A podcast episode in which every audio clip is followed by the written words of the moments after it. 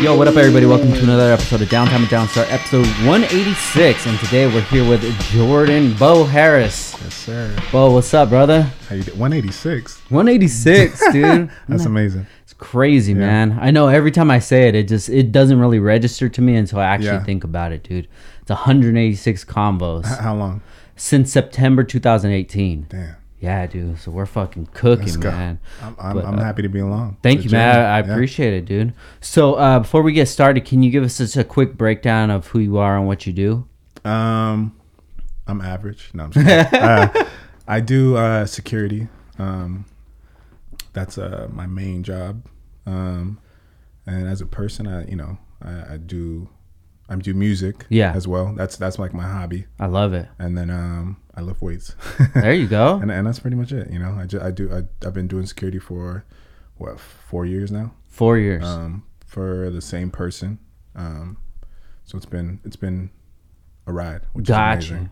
So, um, if there's listeners of the podcast that uh, remember, we did a podcast shit probably about a hundred episodes ago with uh, Big Pep, Yes, sir. uh, and that's your guy, right? That's my guy. So if you Yeah. guys listened to that episode with Big Pep, he spoke about his buddy that Mm-hmm. actually got him into being a, a bodyguard, and that was you. Yeah, no, definitely. We we kind of started it uh, together, Uh huh. and um, it's crazy because it's it, we you know we started together, and obviously my path went faster than his, but you know I I, I really really believe in um, lowering the ladder. You know what I mean? Mm-hmm. Yeah. Any- anybody that that's a, a homie of yours, a friend of yours, and if you get an opportunity, you can help someone else lower the ladder because he would have done the same thing for me.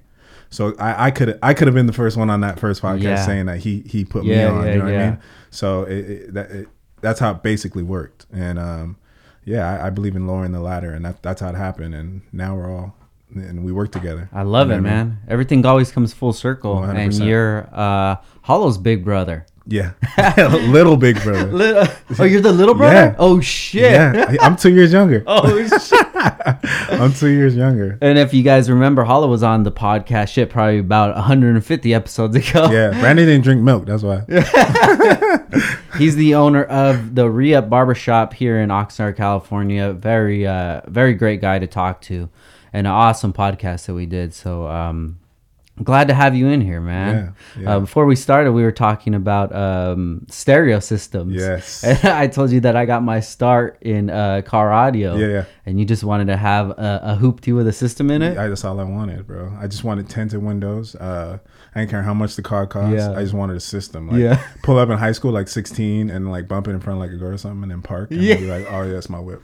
Bro, that's literally what I wanted. People don't understand, dude. Like when you had your car in high school, that was Oh, one level. Yeah. And then if you had a nice car in high Oh school, gosh. you're fucking teachers, Oh, bro. 100 percent.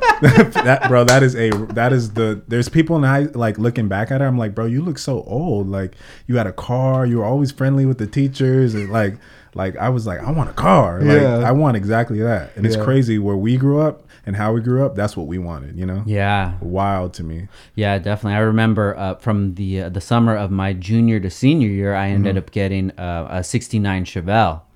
That's Yeah. See, that's that's the type of car I wanted. Like, Yeah. I wanted something dope, Dude. and then throw a system in it. It was so sick, bro. And then I had exhaust on. I remember the first day I pulled up, parked all the way at Hueneme High, all the way at the You went end. to Hueneme? Yeah. Okay. At the end of the parking lot, parked right there. and then when I was coming out to school, I couldn't wait, dude. I couldn't You wait. want to get you wanted people car. to see you like Hell that. yeah. That's what it was about. I, I and, and that's what I want. Brandon, my brother had the same thing. Yeah. he got he got two cars, Jack. No shit. yeah, we lived, we lived at the apartments, uh, South Rose Avenue. Yeah. dead end of South Rose, and this fool's got his car stolen like twice. No way. They left it in a ditch somewhere in Camarillo. Took the whole system out, everything. Damn. Yeah. I wasn't even thinking like that back Yeah, in the day. they were. pff, But I, I still have that feeling to this day, even with yeah. the BMW. Oh, I would too. That, that joint is hard, bro. Thank you, bro. Yeah. I went to the meets the other day and I rolled down all the windows. I'm bumping. I said, I don't give a fuck. I'm 16 again. yeah. Where, where's the Where's the meets at? Um, my the guy here who works here, Alex, he actually throws a meet. It's called Anti Thursday Thursday meet. Okay. So that's every Thursday, and he uh, rotates maybe like four spots. So it's usually around Ventura or Oxnard Okay. area. But uh, and then my other buddy who just uh, who I just introduced you to, he just started actually today. He Really? he relocated, yeah. So I want to show him uh show him the meets and stuff. Yeah, so yeah, yeah. I'm gonna be uh I'm gonna be going out there a lot more. But it's fun, dude. It, it just makes you feel like a kid again, you know. and it gives you something to look forward to. You know, Yeah. I mean? At, at like you know when we when you get older, when you when you have a regular job, I would say, or you have a job, you're so dedicated to your job that you forget that there's hobbies and other things you can do. you know? Yeah. and that's why I do music, 100. percent Yeah, I mean, especially a job like yours, man. It's, Yeah. you're busy all the time, right? Yeah, one hundred percent. I'm busy, but I, I will say I'm blessed to be able to work for somebody that uh, isn't, you know, doing too much. You know, he's Yeah. he still has, you know, um, you know, he likes to be around his family and and and likes to be around his friends and and takes off time, which is amazing. A lot of a lot of artists don't do that. They just want to go go go go, make as much money as possible. Yeah. which is not bad. But I, you know, on my side of things, I feel like I'm blessed that I don't have to be gone all the time. You know. Yeah, no, definitely, man. You're in an extremely unique position. Yeah, one hundred and percent. that's very, very cool. Yeah. but that could come with a lot of uh, a lot of different obstacles that a lot of other people usually don't face. Mm-hmm. Yeah, true. That is one hundred percent. You know. yeah. So I want to get into uh, to all that, but I want to start off with um, you're born and raised in Oxnard. Born and raised. Born and Channel raised. Islands High School. Uh, where did I go? Fred Williams, um, Blackstock, Got you. um, Mary Law. oh, okay. I was, I was, yeah. so what was it like growing up in Oxnard? Man, growing up in Oxnard was was was cool. You know what I mean? You know, for for me now, what's going on racially, it's Yeah. easier for me to talk about stuff. Um, but I would say for me, it was a little harder because uh, you know there wasn't a lot of black kids that grew up out here. Yeah. but um you know i found a way to adapt and and and not not shell myself away from the people that looked at me differently from my skin color you know Yeah. and and those people don't know better because they didn't they've, they've never seen people that look like me as much you know Yeah. um but but especially where i grew up on the side i grew up in oxnard there's parts of oxnard the north side and the west side that there is you know kids that predominantly look like me Yeah. but uh, from the south side, it, it wasn't like that. So no, it was good. It was good because you know it made me a man. I feel like Yeah. it, it made me realize uh, um, how to to be who I am today. Like when it comes to security, I, I learned a lot from growing up here. You know what I mean? Growing up, knowing how to uh, get out of situations, knowing what situations to be in and not be in, and that helped me a lot. You know, I've done I've done you know um, different courses in, in security, different um, qualifications, but I feel like nothing has has done more for me than growing up here. Yeah. And um, I feel like I have a cheat code in a way. Yeah. yeah, so I try to use it as, as to, to, to as best as I can. You know Yeah. what I mean? I, I try to to make sure that um, I understand that I some people don't have that. Some people grew up great and had a great lifestyle and said, "Hey, I do want to be a bodyguard." They were able to, but they don't know how it is to be in tight situations um,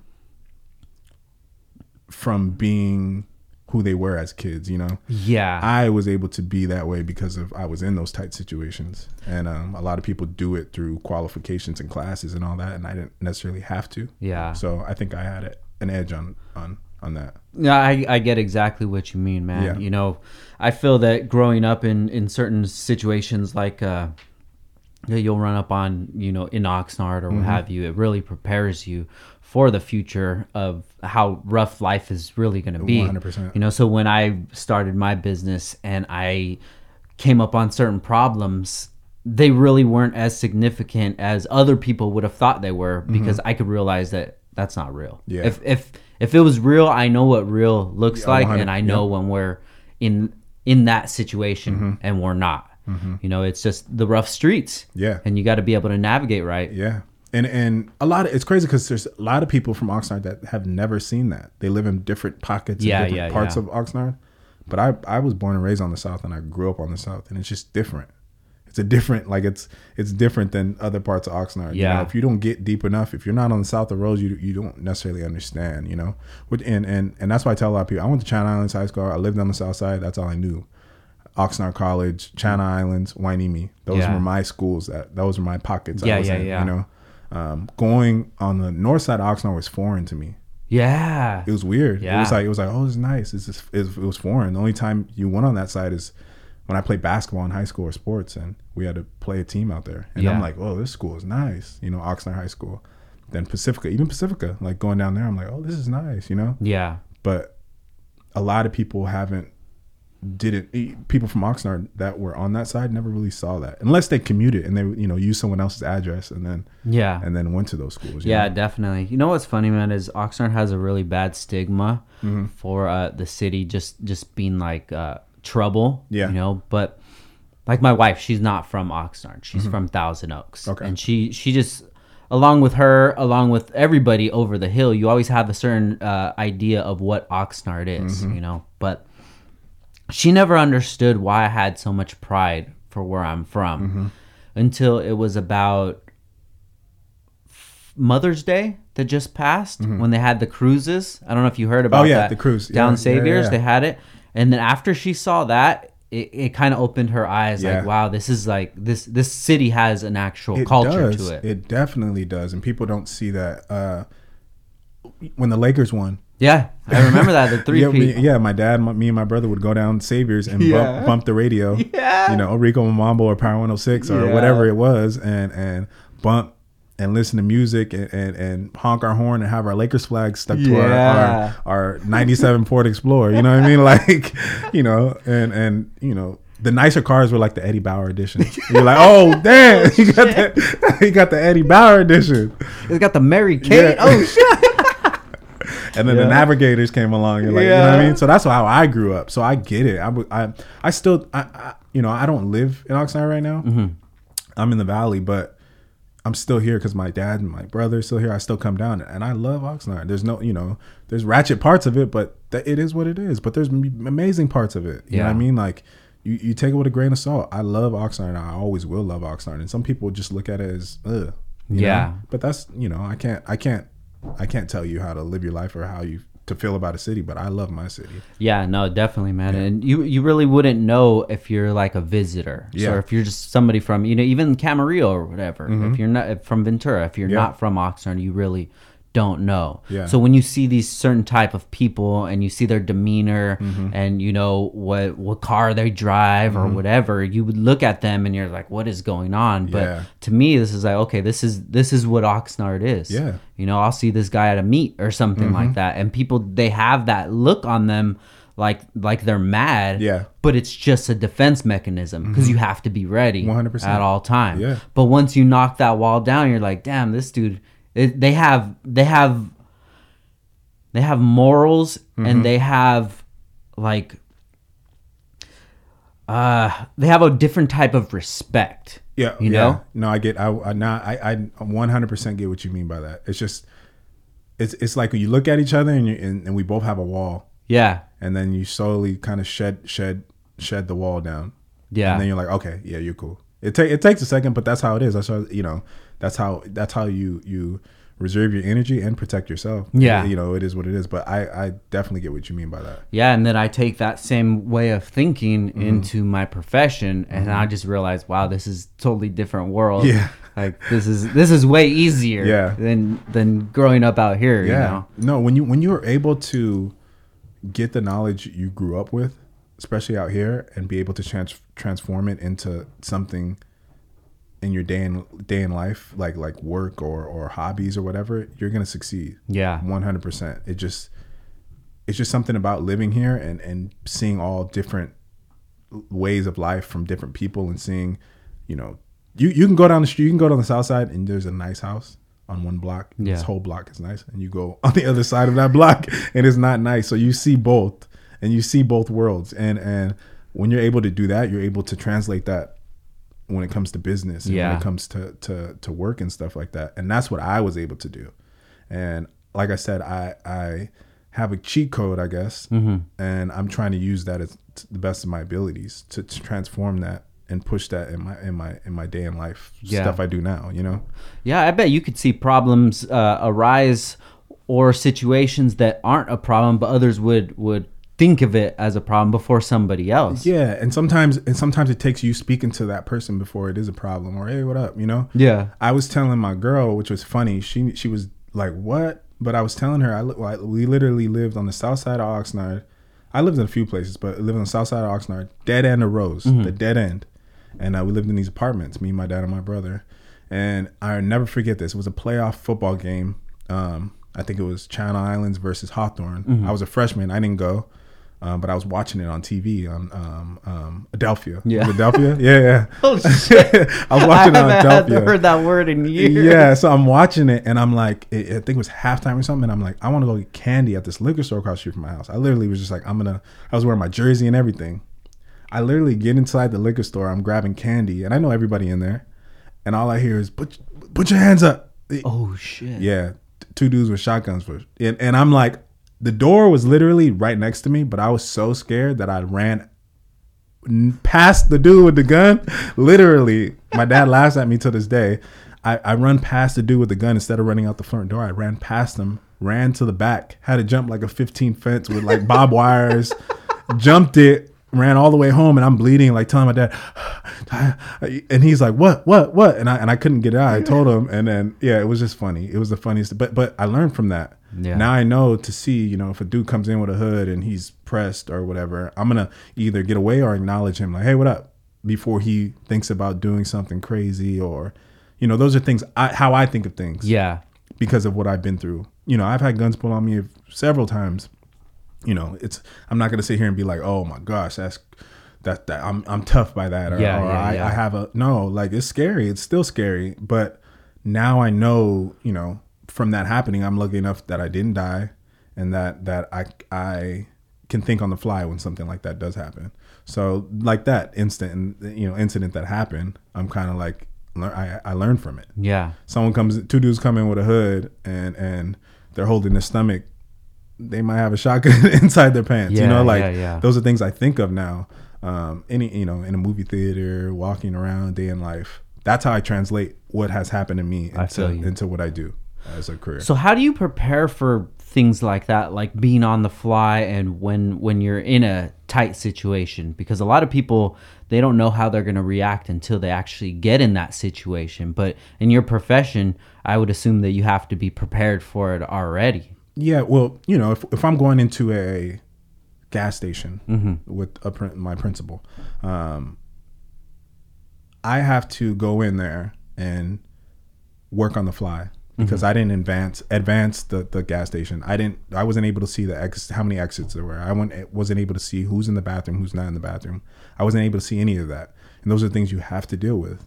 Um, and you got to work in the fly and look. You know, is this dude sketchy? Does this dude look sketchy? You know, keep a distance from the principal where I'm not too close to him, where I can react if someone does try to attack the principal. You know, those are things I have to deal with um, that I think that I'm I'm pretty good at, and I know that you never can be great at it. You have to constantly work at those things, and um, like I said, living and growing up how I grew up, I have somewhat of a cheat code to always remember Yeah. certain things. You know, um, so like I said, it, it's just translated.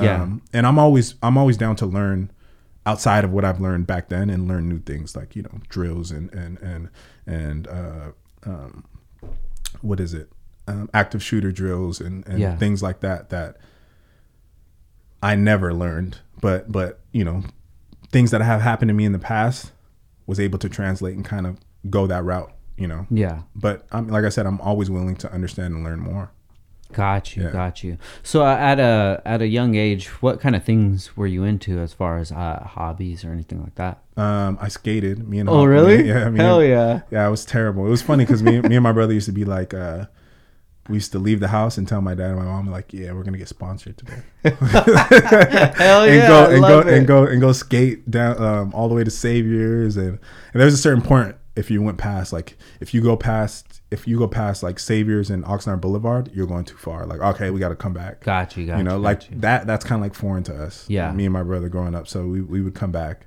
but that was like far to us, and then we come back like, ah, no, we didn't get sponsored today. like it was gonna happen, you know, right Like out the that. bat. Yeah, so those are things, and then um, I got in, I got in, uh, I actually I rollerbladed first. Okay. and then they, my brother and my cousins and all the were calling me fruit booters. yeah. so I had to let that go really quick. Um, but yeah, I skated, and I was decent for, and I was smaller. I was way smaller. yeah. Um, and I was decent, but Brandon was way better. Did you ever skate at uh, Fifth and Gravel? Yeah, Really? yeah I skated everywhere. Did you skate at the uh, at the church on Ye- yeah, the, the one next to uh, by Moe's house? There was uh, there's a, on Pearson and Ventura Road. There's a church right there. Uh, maybe not. So when uh from from my recollection, the uh, old Fifth and Gravel was Mm-hmm. on Fifth, you know, in Port Hueneme, but um then they moved it to the church Mm-hmm. on on Pearson. So Mo lives like two houses down from there, so the fun box and the ramps and everything would be in Uh-huh. Would his be front oh, yard. okay. So we would get out of school, skate to Mo's house, take all the boxes to the church, and And then, then- skate that. It was so sick. I'm, I know bro. Brandon did for sure. Yeah. There was there was Brandon would want to go and I'd be like, yo, I I can't because he was crazy and I was like, I can't do that. Like, yeah, I'm gonna have to sit this one out. Yeah. I'd be mad because I want to, but like I wasn't physically able to do what he was doing. Oh really? Yeah, because I was like the skater that was like would do like a dope trick, but wouldn't push the limits because I didn't want to hurt myself. Got you. Got you. So I never would never get better because I didn't want to hurt myself. I Yeah. was like very cautious. Brandon didn't care. Yeah. know? he was always getting hurt, and I'm like, oh, I don't know about that. so you guys are two years apart. Two years apart, Wow. just about. Um, two, he's um, a year and eleven months. or Got something you, like got that, you, got you. So what was that like? Like growing up with a brother that close to age? It, it was cool. We didn't like each other. No. yeah, no. Me and Brandon hated each other, but like brother hated each other. Like you know, um, some of my brother's friends be like, "Oh, what are you doing?" Listen, and I and Brad be like, "No, he can't hang out with us." Oh. Like he'd be like, "Nah." you know, sometimes um, he we would hang out, but for the most part, I was just the one always trying to tag along. got you. But it was cool. I learned a lot. Like my brother was hella mean, mm-hmm. but he was hella mean because he was the older brother. Yeah. Like my, my brother, my brother's little. He's smaller than I am, but boy, he- like Brandon could fight. Oh yeah. Yeah. I used to I used to I used to uh my brother my brother used to make fun of me and, and be mean or whatever, but he was the only one that could do that. You Yeah. know? So if some random person was being mean or he would fight him or Yeah. or if I got in a fight and I lost, then he would fight.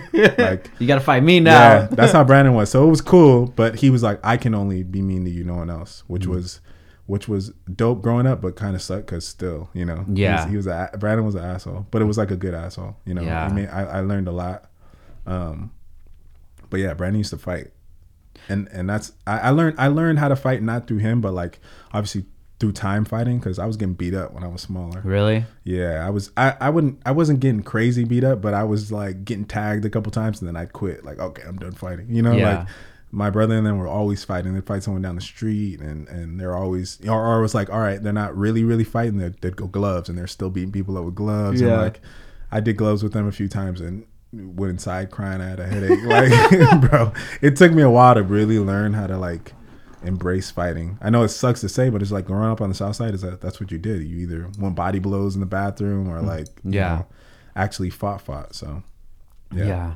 yeah. the most I know about um, Brandon is he's a fucking hustler, man. yeah. Yeah. Ever since I've known him, dude, he's been a hustler. He's always been a hustler. Really? 100%. Yeah. He's always been a hustler. He's always he's always had money or jobs. Um, he'd be working on the weekends or or selling clothes or you know selling something. yeah. He's he's always had that. Did you ever ha- have that inside of you, like that hustle mentality? Um, I you know I didn't have it as as quick as I wanted to have it. You know, um, he had it from like jump. I had it once I went to went to school. Um, went to college. Like when I went to I, I played basketball in Montana. Okay. Oh Um, I shit. played college basketball. Yeah. So then when I was on my own and stuff like that, I kind of took some of the things my brother would do and like you know yeah. you know, I, I took his mentality and started to use it because I needed money. you Yeah. know. I would train people and do certain things, and and I kind of got that mentality from him. So you you graduated from CI, from Yep. Channel Islands, and then you went to Montana. I went to um, Ventura College. Okay. Played basketball there for two years, and then got a scholarship to play um, at Montana State University Northern. It's a small school um, north of Montana. Dude, what was that like? It was cold. it was cold. Um, it was cold. Um, but I met some of my best friends. I was in my boy's wedding. Mhm. I, I, I was his best man in his wedding. I met out there. Like, Wow. My boy LV. Shout out to LV. Um, and yeah, I met so many great people out there. You know, especially my day ones, like my my my, my brothers. Like we we were literally, you know, being in Montana, looking how I look, Yeah. a little black kid. You know what I mean? Like I there was a handful of us, like six of us, that were black that were from Cali. Mhm. Um, one of my boys from Denver, and we all went out there pretty much at the same time, and and we we won. We played. Um, we stuck together. Um, we had a good time. It, it, and and and now looking like what's going on in the world racially Yeah. and all these things, it wasn't too crazy, but it was bad at sometimes. But we always stuck together. You know, we didn't we didn't uh we always handled our business and and made sure that we we made people respect us. You know. Yeah. So growing or going to school in Montana, you didn't see a lot of black people over yeah, no, there. No. So what do you do what did you notice that made you feel uncomfortable or made you realize that things were different over there than they were over here? Um, mostly, I would say how nice people are. Mm-hmm. You know, people are nice because they've never seen anybody that looks like me. Yeah. and, they, are overly nice. You know, you Yeah. know, they're overly nice. Like, okay, um, which isn't bad. You know, you try to make them feel as comfortable as possible because you want them to. And I wouldn't say that's necessarily right on our part, but you know, that's what we want. You know, but they would be overly nice, or some people would be overly racist Mm. and that's just how they grew up. you Yeah. know? they wouldn't. They would just not want to be around you know, us. We were winning games. We were doing, you know, but there was there was a small group of people that would like smile in your face, but are really that way. And um, since I didn't grow up that way, it's kind of like, whoa, what's the what's you know? But like I said, we handled our business to make people respect us. Um, you know, not violently, not Yeah, yeah, yeah. You know, but just like, yeah, you're either with us or you're not. You know, um, and and it got got me where I'm at today. Like my boys really really uh, held it down out there. We all held it down. We stuck together and we made people understand that they can't judge us off of our our capabilities of playing basketball or our skin color. You know, they have to they have to look at us because we're good students and and because we handle business out- offside out- outside the court and and obviously we do other things of of being able to um, make people understand that we are as equal as they are. You know. Yeah. So, you know, it was it was different.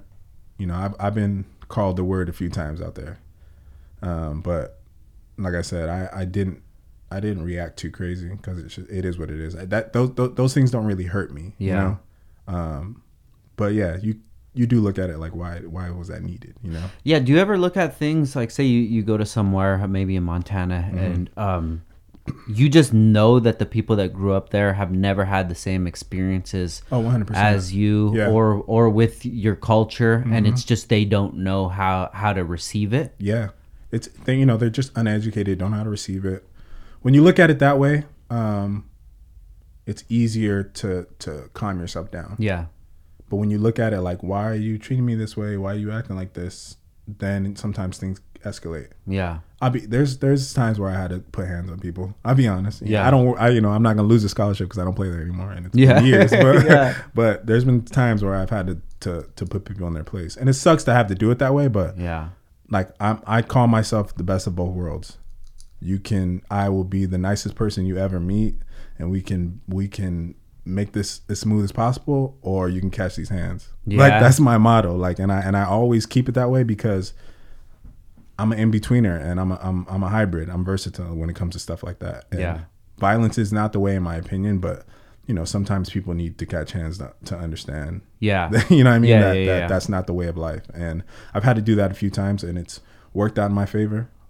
Um, which is amazing. Yeah. I didn't I didn't get suspended or kicked out of school or nobody really found out, but you know, people heard like, all right, don't, you know, some of the people that that never seen people that look like me, they knew to to understand to look at me as a person and not because of my skin color. So Yeah. sometimes it was needed. Yeah, no, definitely, man. I think uh, everything that's going on right now is needed, and these Yeah. Mm-hmm. conversations really do need to happen because uh, pre 2020, you know, everybody knew that there was still racial problems Yeah. Mm-hmm. and, you know, black, white, Mexicans, everything, but it was just a subject that nobody really touched on. Yeah, And come 2020, it's it's like, it's here. It's here. There's no there's no Yeah. way looking There's around no it. way. There there really isn't. And you know, it is hard now looking. I I, I try to like you, you you were telling me you were looking at my my my social media. You can't Yeah. really find much. Um, I do that for a reason. The reason is because I'm I'm trying to stay away from digging into the internet too much. Um, looking at the explore page, looking at Yeah. looking at someone calling um, somebody a racial slur or or this election or that or this and and you have to I have to understand that and I I tell people this all the time is that we're in a stage now where social media is helping us, but also is dividing us. Yeah. And all these things that are happening racially have been going on for years. But social media intensifies things Yeah. because people are easy able to retweet, able to throw stuff on the story, able to hashtag, able to get things out, videos, whatever, Yeah. etc. They're able to do this more than before because of how big social media is.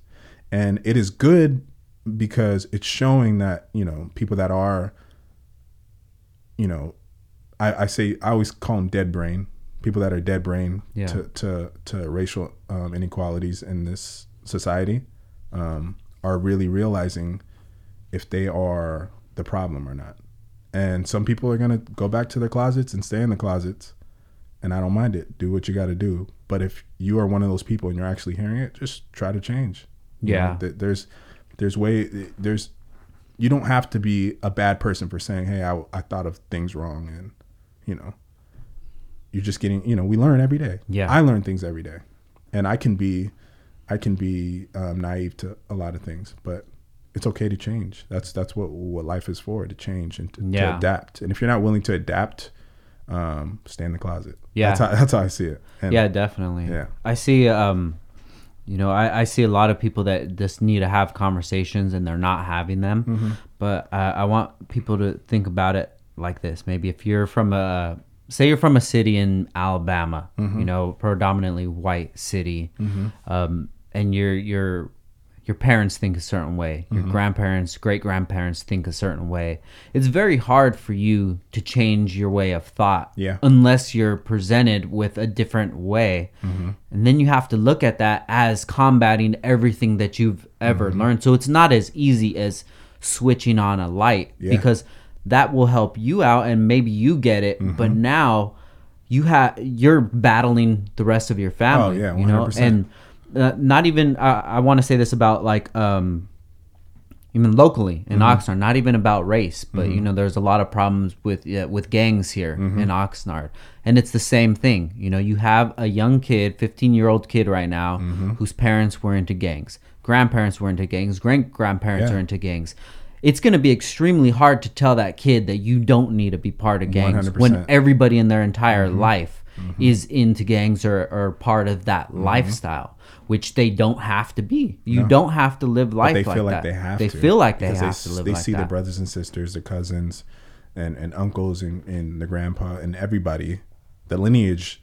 exactly. You know what I mean? They got pictures in their house of of, of their grandpa young or their or their great uncle young, and they're like, I want to be like that. Yeah. You know, and they don't, they can't see anything different. Or sometimes the people do realize it, and they realize that they get to a point where they try to change, but they get stuck, so they just go back yeah. you know, where they they want to be friends with people outside of where they live, you know, and that person is from another hood, and they're like, oh well, you know, it's co- conflicting. Sometimes that happens. Yeah. um, I've lost a lot of friends like that, you know, and for me, it's like I never really gaming like that, but I was around I was around people that that that were about that life, you know, and you know, thankfully, I was able to see that I didn't want to. I wasn't about that life Yeah. you know? Um, because it goes deeper. Yeah i can fight. I knew how to fight. I learned how to fight. I got beat up. I didn't like getting beat up so i learned how to fight Yeah. you know? It was i didn't just wake up one day and was like i got hands like no i, I fought like i got jumped because of how i looked um, i wore i wore a, a socks beanie one time but Oh, it, was in- shit. it, it was inside out and i was like oh no can see it i wore it to school and um um i got beat i got jumped for it you know Yeah. you know, and I got my ears were freshly pierced. I was like a sophomore. My ears were freshly pierced.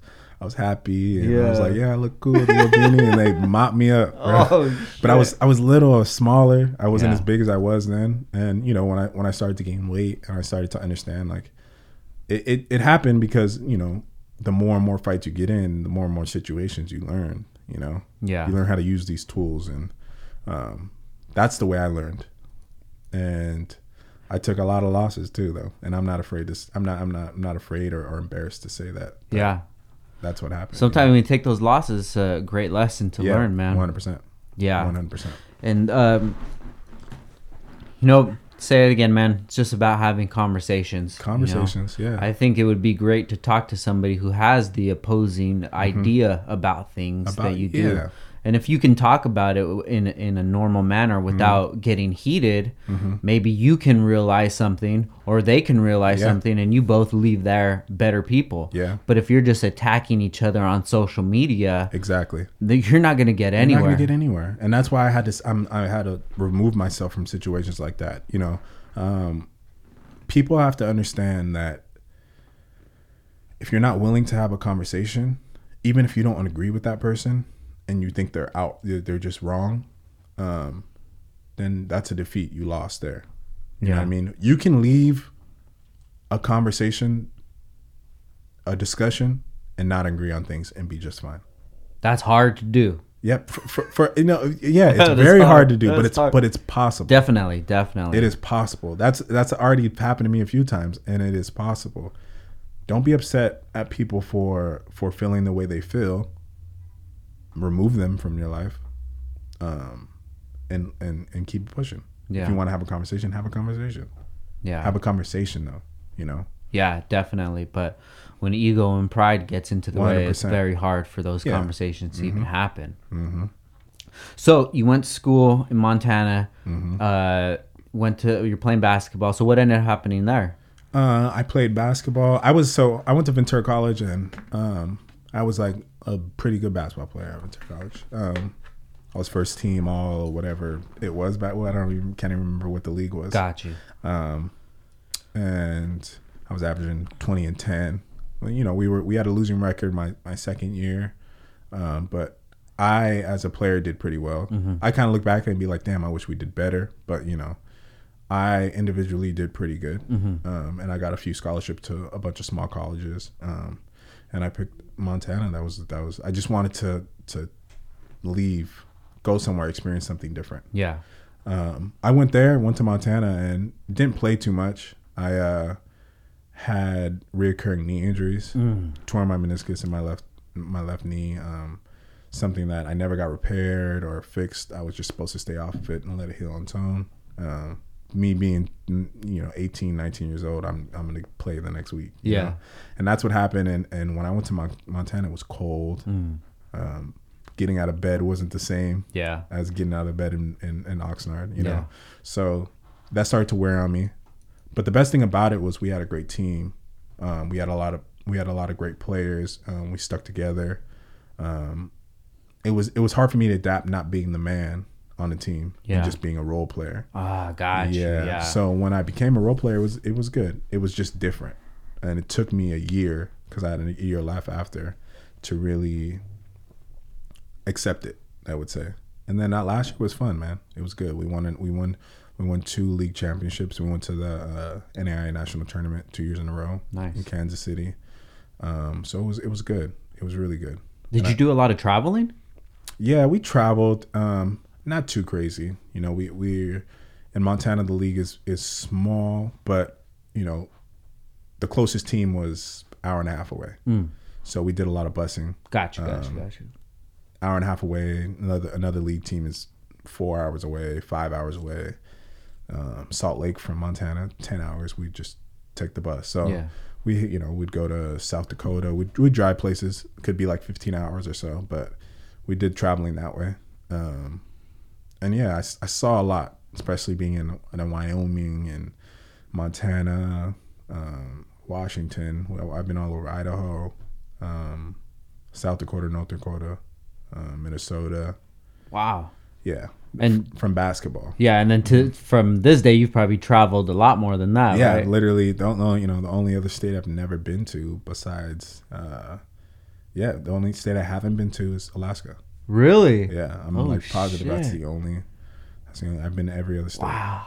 So tell me what what traveling has done for you, man. Because I know for me, traveling has definitely opened my eyes to a, a lot more, and it, it's definitely helped my growth. Yeah. And made me realize um, that people don't think the same way. Yeah. Mm-hmm. They don't have the same type of lives, and they're not worried about the same things that I am. And and I kind of just took that for granted. Mm-hmm. You know, thinking that you know life is like this for me. It's Mm-hmm. like this for everybody around me. So this is probably how it is Yeah. for everybody. Um, traveling is it's it's a blessing. It's amazing to be able to go and see people's lifestyles from from anywhere. You know, Yeah. down south to California is much different. Um, East Coast is much different. Yeah. Anywhere, it's just it's just different. And I'm I'm like I said, I'm blessed enough to be able to to be able to talk about it. Um, but it's different. You see you see how people live. You see how people react to situations in different places, and it's it is, it is a little crazy when you all think about it. When you know, I, I was just I was in Japan a year ago Mm-hmm. from now, I guess, pretty much, and that even thinking about I went to Japan twice, Yeah. and even that was amazing. Just thinking about the culture and Yeah. you know going back the second time, being you know remembering places I went to was dope. Yeah, know? right? You know what I mean? Like, oh, I went there. I had ramen at that place. Then you can tell friends about it. Yeah. so it's cool. It's dope to be able to to talk about it and know. But I'll tell you one thing. I'll tell you one, and I tell this um, to everybody. There's so many beautiful places in the world. I haven't been everywhere. I still haven't been to Australia. Um, I still haven't been to New Zealand. yeah. Um, but there's no place like Oxnard. Yep. 100%. there's, there's no bro. place like like Oxnard. And I tell people they're like, "What?" Like, you get both the best of both worlds when it comes to Oxnard. Yep. Like, you you have the beach if you want to go to the beach. if you want to go to a neighborhood that you you know you be a ratchet neighborhood, Yeah. you go to a ratchet neighborhood. Yeah. You know, you want to go to a nice neighborhood, you go to a nice neighborhood. If you want to, uh, you know, if you want to see some. You know, mountains. Just travel a little bit. Yeah, see- You know what I mean? Hit the PCH if you want to see. You know, there's just so much you can see. If you want to go on trails, you can go on trails. There's you want to hike. There's just so much to do. Dude, you could surf and snowboard Exactly. in the same day. exactly. You go snowboard. It takes you 30 minutes to get to the other place. Yeah. Like, it's it's it's insane. But I tell people like in Ventura County, there's no place like Ventura County, Yeah. and I'm I'm really really really amazed in how great this place is. You know, um, you like I said, I don't live here. I'm always here though, um, just for work. It's just Yeah. easier being out there, and which is not too far. It took me 30 minutes to get here. You know, Yeah. but I do appreciate here. Being Yeah, here, know I mean? definitely. and I do love being being from here. Yeah, man. When I come home from a trip and I uh, land in LAX, I'm driving home, and once you get over that grade, you feel like a calmness Oh, just yeah. come to you. Oh, 100 percent. Like I'm home. Yeah, I'm, I'm home, home. now.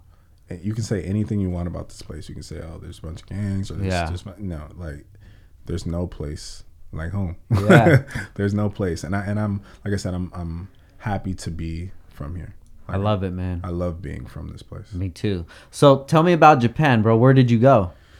Man, Japan, we've I can't even tell you the names. I'm terrible when it comes to stuff, but we went to this uh my first time. We went to this place where it's like a shrine. I don't know, it's like a spiritual place you go and you um you walk around. It's it's very foresty. It- Are they the orange?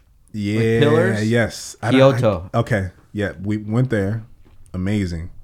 And and it's and it's beautiful. Yeah. You know what I mean? Um to see their way of life Yeah. and their culture. You know what I mean? I'm always I'm always down to see people's cultures and, and, and their way of life, you know.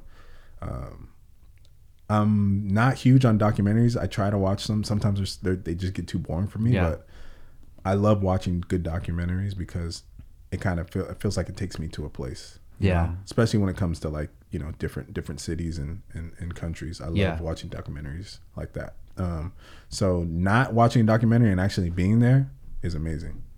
And like I said, I always, I you know, I always take a couple pictures, or I always take something back from wherever. You know, Yeah. from Paris, I'll take a, I'll take one of the the magnets or something Yeah, from, yeah, uh, yeah. and people are like that's it. I'm like, hey, it came from Paris though. Yeah. So I'd give my dad like one of those, uh, or like a coffee mug or something. And I'd be like, hey, it came from Paris. Yeah. You know, so I always try to take something. Um, Did you go to uh to Tokyo? yeah. Yeah. what do we you were- think of Tokyo? Tokyo is amazing. I love it, it's man. it's amazing. Um, it's just different. I mean, to to to me, I look like a giant to so many people out there. Yeah. They're looking at me like, I'm like, bro, I don't play basketball. Bro. Yeah. I don't, I don't.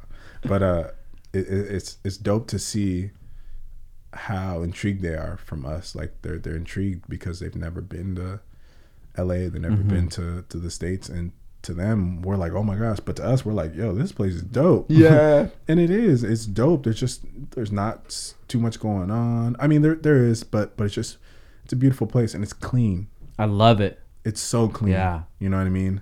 It's so clean. You can't, you know, they don't smoke weed out there. Like, it, it's wild. It's crazy. You know, you go to jail for smoking weed out there. Yeah. It's like five years or something like that. Dude, last time I went, uh, my buddy from Hawaii, he Mm-hmm. went as well, and that dude brought like a CBD or like a, a, a weed pen. Yeah.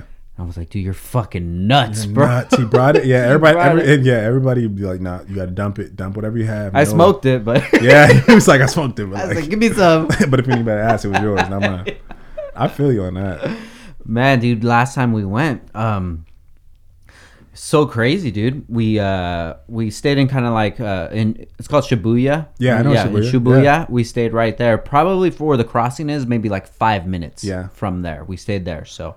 Um, we went and did all our stuff, and at nighttime we're walking back to the uh, to the hotel, and Mm-hmm. we passed this club, right?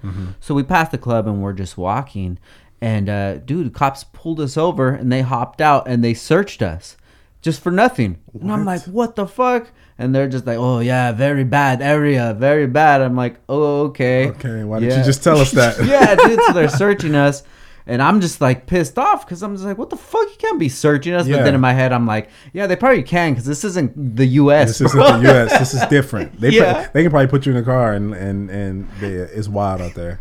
yeah, but that's the only time I ever had any problems there, dude. Yeah. But No. no. other than that, it, it's so dope. I love yeah, it. yeah. No, they they look at us different, and they're like, you know, they look at us as trouble too. Yeah. because you know people do go out there and, and cause trouble. Yeah. It's just not the same as the U.S. Or some people go out there that have not never caused trouble in the U.S. that are from the U.S. that just want to go cause trouble somewhere else because they're in a foreign place. Dude, if I was a troublemaker, I would probably do a lot of trouble Yeah. over there. Yeah. Because you feel like you could do You, anything. can, you do, you do. You feel it's just it's very free and it's dope. You know what I mean? Um, yeah. The, the I I'll tell you a story though. Yeah. we I had some downtime, and I was able to go because I was like I like to do karaoke, like joke around. yeah. um, I was able to go do karaoke. And we're trying to find karaoke bars, and we're asking, and there's people on the street, you know, trying to pass out cards and stuff, kind of like Vegas. Yeah. And I'm like, you know, karaoke. I just want karaoke, like that's all I want. Yeah. We go in this karaoke bar. There's women in there, like it's like a it's like a strip karaoke bar, and I'm like, what? What? I just want karaoke, fam. Like, Yeah. yeah, I literally did like one song, and I was like, yeah, I gotta go. but you know, it, it was funny though. It was it was cool. But their karaoke is different than our karaoke. You know. Yeah. Yeah, they they you you pay for to have like women around you and hang. Oh, while you really? do- yeah, there's and I'm like, yeah, I'm good. yeah. You know, I was like, I this is weird. You know, I just I want a little room with me and my homies to sing and and you know, Just chill, yeah. but they that's that's how they did. You know, they do it, and I was just like, yeah, I gotta go. yeah, there's definitely an underworld to Japan There's and Tokyo for sure. Yeah, I felt one time I was close to the underworld, and I was like, yeah, let me get back to my hotel real quick. Yeah, because yeah, dude, you go into those Yeah. and there's so many fucking rooms and so many stories up and down. And you're just like, bro, I could just disappear right Oh, here. you could, and no one would even know. One hundred percent. And I'm like, I've been in. I would- like I said, I went to go do karaoke with a few friends, um, and I was like, yeah, I think I'm. We're gonna have to bounce, and we all agreed, and we're like, all right, let's go. Yeah. because it's like I want to make it home. Yeah. So more of the story, guys. Go to Japan. No, no, definitely go to Japan. Japan is amazing. Um, if you smoke weed, you can't smoke. Uh, Yeah. yeah, don't even think about it. That's usually my detox time, dude. Yeah. Because all throughout the year I'm smoking, but Yeah. when I go to Japan, it's usually for like a whole week, Mm-hmm. and I get there and um, you know I can't smoke, and I start freaking sweating like a crackhead and Yeah, you're shit like- at night, and I start having crazy ass You're dreams. just drinking. You're like, I'm out to just drink. I'm Yeah. gonna just drink. I'm gonna go to the bar. Quick. but I love it, man. Yeah. So back to Montana, dude. So you graduate from basketball from there, and then what do you do after that? Okay, everybody, we're gonna take a quick break for our sponsors, and we'll be back in one minute. Heel Toe Automotive has been a supporter of Downtime with Downstar for quite some time now, and we know that they're in your corner, that they got your back, whether you're under a car or you just need some help. No matter your race, creed, engine platform preference, that motto stands true. Accord, Civic, S2000, any Honda, any customer, anywhere in the world, with equal respectful treatment for all. We at Downtime with Downstar share these values, and as a special gift to Downtime listeners, they are giving you guys a special deal. Using the Let's Deal function at the top of HeelToeAuto.com, you'll find an option to request a special quote. Submit a special quote using the key phrase, I'm down with Downstar. Once again, the key phrase is I'm down with Downstar. For a special deal on whatever you're shopping for. And of course, if you need any help, Marcus from Heel Toe is available by call, text, email to help out.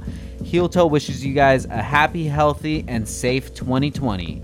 So I know a lot of you guys are questioning what is this whole cult thing that's going on? Well, we at Downstar are starting our own cult. What is it? Are you gonna have to drink punch? Are we gonna sleep with your wives? No, none of that yet. But what it is is a direct number to us, meaning me, Frank Downstar. I'm the one that's answering the text. So please, right now, text us 818 403 3473. You're just going to have to follow a couple simple steps, get added to your contacts, and uh, text us. You know, let us know what you're thinking of the episode so far. If you guys have any questions, anything like that, anything, even want to talk about life, man, just shoot us a text. We're here to help you guys out, and we're here to have some fun, man. And uh, that's what the cult's about. So come join the cult. 818-403-3473. No charges. We're not going to be selling your info. No bullshit like that, guys. Just straight up fun. So make sure you guys shoot us a text right now. 818-403-3473 and uh, enjoy the rest of the episode. Have a good day. I come home and I'm I'm a loser for like four months. What was your me- what was your mentality? Like, what did you think? Okay, you just finished. You I- graduated I was college. lost. I was lost. Got you. I was super lost. I was like, I actually stayed out there for a little longer. I was a student assistant coach. Okay. Finishing my degree, um, and yeah, when I came home, I was lost. I was like, okay, I don't play basketball anymore. I, no one cares about me. Yeah. and it's different. Um, and you just have to be a regular person. Like, what do you do? You know. yeah. I played basketball all my life, sports all my life, and then when someone tells you you're done, you cannot play professional sports anymore, um, or not not anymore. You don't have a chance to play professional sports. yeah. Um, then your dreams are ruined, and I'm I'm literally at home like, what do I do? Fuck. Now, was your dream to play for the uh, NBA? Yeah, I mean, ultimately, I wasn't good at good enough to play, but you know, if any basketball player that gets into playing basketball and wants to become a college basketball player, if you don't have that dream, then you shouldn't be doing it. You know, Got you. so everybody has that dream, and I had that dream. You know, Mm-hmm. and it so slowly started to crumble when when I'm I'm playing my last two years and. You know, we're winning, but I'm not playing much. You know, Yeah. I'm a role player Got you. no role players make it to the NBA. I was, you know, and slowly it's like a it's like a slow slow death, and I'm like, uh, what do I do? Because all, all I know is basketball, basketball, basketball, basketball. Um, but yeah, when I came back, I chilled for a couple months, um, and then I decided to uh, coach. I coached at um, Rio Mesa High School. Okay. I was I was the assistant coach um, uh, for boys basketball, and I was a paraeducator there as well. So I was like, I, maybe I want to go back to school and become a teacher and do this, and that's what I thought I wanted to do. Mm-hmm. And I did it for like a year and a half or so, two years, and then um, I needed money, so I was like, let me let me get a job that's easy that I'm not doing, you know, that that doesn't take up the time of me coaching and and working at the school.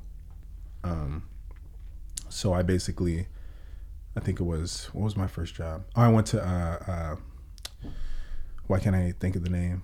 Um, in Pierpont. What is it? I did security there. Why can't I think of it? Social Tap.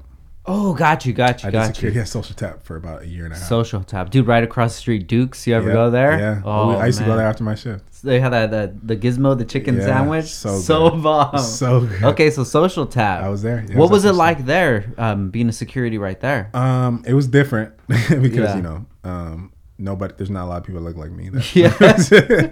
and it's funny, but I was respected. They respected me out there, so it was cool. And uh, you know, like I said, you always have to put your foot down in certain situations. You can't let people walk over you and stuff like that. You got to be stern. Yeah. Um, and that's how I was. But I was respected because I was stern and I still did my job, and I wasn't a, you know, extra. Yeah. Um, so it was cool. I learned a lot there as well. You know, um, dealt with a few situations, nothing crazy, but I did that, and I was like, "It's easy. I Yeah. can do this." You know what I mean? It, you know, I, I so I did that, and um, a girl named Elena, she worked. She was the manager at Social Tap, Okay. and her dad, Big Lou, he did security at Nobu in Malibu. Okay. And he was like, "Yo, you want to do security, make a little more money? You can do it in, you know, Nobu Malibu." And I'm like, "Nobu Malibu? Drake be talking about Nobu Malibu?" Yeah. I was like, "Done, yes, for sure." Uh, so I got a job there, started working there. You know, there you have to wear suits. And, Yeah. Um, so I was working there for a while, and you know, getting pictures with everybody, Drake and Kim. So you got to meet Drake? And, yeah, I've, I've been around Drake. Got I mean, not like, hey, Drake, you're my, you know, but being Yeah. around him, he's in the restaurant, you know. I one thing I'm always good at, and I've always I, pri- I take pride in, is never fan out if I see somebody I like. Yeah. There's a lot of people, and I'm not trying to diss anybody, but there's a lot of people that, that are in my profession or want to be in my profession that that uh that are overly geeked for that, and and I think that you just can't. Gotcha, It, it, yeah. It, it, it just it's not you- you're not able to fully do your job if you do that if you're that way. Definitely. I have a few times, and I have to check myself. Like, all right, you know, because I'm human. I think in my head like, oh, that's so and so, you know. But you have to, you want them to feel comfortable, you know. you want to humanize them Exactly. as well. They don't. They're, they're like, fam, I'm just trying to eat. Some Yeah. people want to go there, and they're they're like, yeah, I want you to notice me, of Yeah. course. Uh, but for the most part, they just want to relax, have fun, and enjoy, you know. And that's what security there was for. To he- you know, they obviously they, they'll bring their own security, whatever. You can, they'll tell you what they need from you and whatever. so you um, have communication with their security? Yeah, if their security is there and I introduce myself, be like, hey, do what do, what do you need from me? Do, you know, that's just how it works, you know. And and some are dicks, some are like, I don't need nothing from you. You're just this. Or some people are mm. like, you know, you know, hey, can you make sure the paparazzi outside is is isn't by our car or isn't bothering us when we come out? Gotcha. Can you help me? Which is great. You know, it gives me something to do and. You help escort them in the car, make sure people from the restaurant, because there's there's normal people that are eating at the restaurant, that booked uh, um, a dinner there nine months in advance and happened to see Drake that day, yes, they're geeked. You know what Yeah, I mean? They're yeah, geeked yeah. out right now. And you have to make sure that they're not taking pictures. And because Nobu is really big on on uh, artist privacy, Mm. entertainers' privacy, which is amazing. But you have to help enforce that. Got you.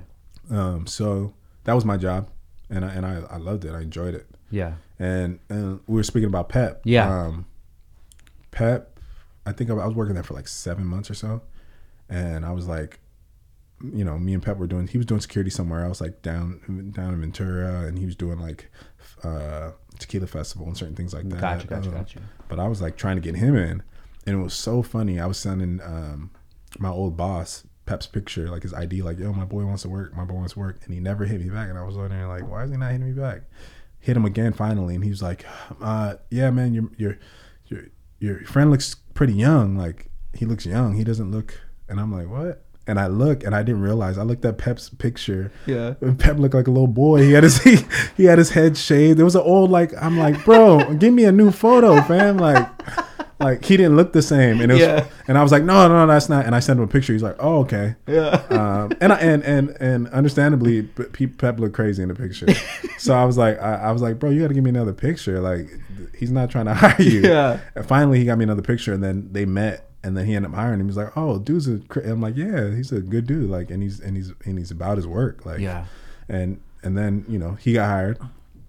Um, so we started working nights, some nights together, and um, uh, the security company I worked for got contracted, and they worked at uh, Soho, West Hollywood. So there's more people I'm seeing, you know.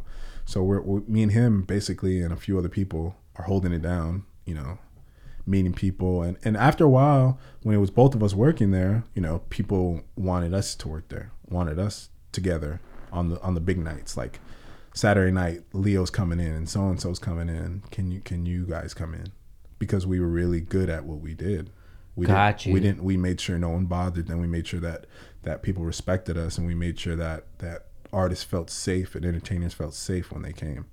Um, uh, it, it some people be like, "That's easy. I can do that," but it's not easy when you see you know Rihanna and and and so and so at two separate tables, and you're trying to keep an eye on both and not fan. It's not easy. You know? Yeah. you got to think of it that way. You think people think it's easy because they're like, "Oh, I can do that easy." Yeah, yeah. Can you be professional throughout a, a eight hour shift of making sure everybody's safe and and making sure no one's taking pictures? I mean, it sounds cool, but it's not easy. You know. And me and Pep did a really good job of like setting the tone, um, doing that. And we really take pride in that. Yeah. So when we did start working for uh, Logic, we really, you know, had the ball rolling already. Yeah. Because we were so like we're this is something we take very seriously, very serious. I I was. We we were getting um, contacted by people to do party security, like you know, NBA players, NFL players, um, some actors and actress, and we started to to take them up on it. You know, me, Pep, and a few other guys from this area would go and do parties, help you know, make sure everybody's safe, whatever, get paid for it. So you mean like a party in the hills? Party in Hills. We, we did a bunch of those, and we met we met tons of people, but we did our job, and Yeah. the word started to get out, you know. And long story short, I met one of uh, my boy Little J, which is Logic's old assistant. Okay. I met him there. He was there with uh, Danny Green, um, that plays for the Los Angeles Lakers, and he's really good friends with him. And he was at, he's like, yo, you know, I work for Logic, so and so, so and so. You know, um, if you ever need anything from me, you know, gave me his card, his number, whatever. Literally, like five months later, he's like, yo, Logic needs security. And Wow. you know, I was like, oh, dope, you know. And um, literally a month later, I was on tour with him. So at this point, were you familiar with his work? yeah, you know, I was, uh, you know, under at, at that time is under pressure. Tits was just about to come out. The, the incredible true story was just about to come out. Uh huh. Um, actually, sorry, it, it came out, um, but we, he was just about to go on tour For that album. for that album. Gotcha. Gotcha. And um, literally, I was like, "Oh, crazy!" I was like, "I'm down." And then uh, I didn't get a text from him for a while. Then two days later, he's like, "Yo, Logic's gonna text you. He wants to talk to you." I'm like, "Oh, dang." yeah. text me. He texted me on his birthday, which is crazy. And they were at a fest. They were at a show somewhere in like Pittsburgh, and he's just like, "Yo, um, is there any way we can meet?" You know, he wanted to know who he's hiring. Yeah, definitely. Um, so I was like, "Yeah." So I came, went to his house. He lived in um, he lived in the Valley at the time. Okay. Um, went to his house, met with him, had a great discussion. Literally, pretty much hired me on the spot. And then I, you know, two weeks later, I went on tour with him Yeah. and been working with him ever since. Wow. Yeah. That's awesome, man. Yeah.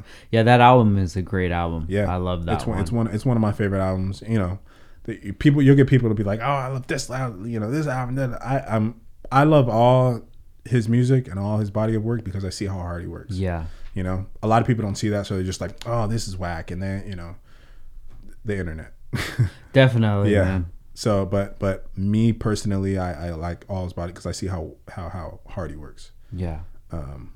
So yeah, and and that and that's how it pretty much started. I was working with him, um, doing home security as well, living there. Um, So you lived at his house? yeah, Oh shit. yeah. This was literally a couple right after tour, so I lived there. Um, made sure everything was good, make sure he was safe and he felt safe. Um, and then it was funny because we used to, because I'm, you know, I'm with him every day. We used to always talk, talk, talk. And I used to be like, yeah, yeah, yeah. He'd be like, yeah, man, something, something, something, talking about something. I'd be like, yeah, my boy Pep.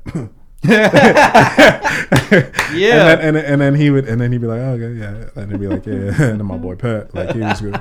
They'd be like, bro, you you want me to meet him? Like, is, that, is this your friend? You like him? Like, what's up? And I'm like, it's my boy. Like, if you want to. So he ended up coming to the house, and Bob met him, and instantly they linked. They Yeah. they became really cool.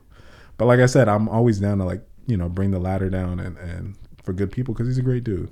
now, wh- why do you feel like that? Where do you think that that's from? Um, I don't. I just, I just genuinely like to. I like. I don't want to be alone. I like. I want to win with people. You know, and I, I just think that's what you're supposed to do. I don't know. That's just how you're supposed to do it. You know, my, my I think I get that get that from my dad as well. My dad is very like, you know, I remember being a young kid. My dad's driving and someone's broke down. He'd be like, "Get out, all right, let's get out the car." And I'd be Yeah. like, "What do you? No, I'm not trying to. get I'm trying to go home." He's like, "Nah, you get out the car. Come on, push the car. Push the damn car. Come on." Yeah. because that's how my dad is. He's always like, you got to help somebody. You know, if, if someone needed money, my dad's gonna give him the money and complain about it, but he's gonna give him the money. Yeah. You know, someone needs five hundred bucks, he can give him. He's like, God damn, I gotta give so and so five hundred bucks, but he'll give it to him because he knows they need it, and that's how he is. Though he he's funny about it and complains about it, he really cares, and I think that's who I got it from. Um, my brother's the same way too. Yeah. He's always a you know he wants to put homies on and put people on and and help people, and that's just how he is. And that, I think that's who I got it from. Yeah. So seeing, you know, you know, I played basketball with Pep at, at Ventura College, Mm-hmm. and I knew Pep. Um, I used, to, I used to be like, the, uh, Pep was this dude with the skinny ankles and the and the and the, and the big calves that used to shoot threes. Yeah. because he went to Buena, so I knew Pep, and and he was a year older than I was, but I knew Pep. Um, so when we became closer and closer, you know, I was like, you know, he's he's about this security life just as just as much as I am. Why not put him on? You know, because he would do the same thing for me. Because I always say, you know, I got um, Logic's assistant's number at the time, but if I went to the bathroom and he started talking to Pep, Pep would have had the number. Yeah. So the roles would have been reversed. It didn't matter who started first. Yeah. You know, we're here together now. You know, that's Yeah. how I see it.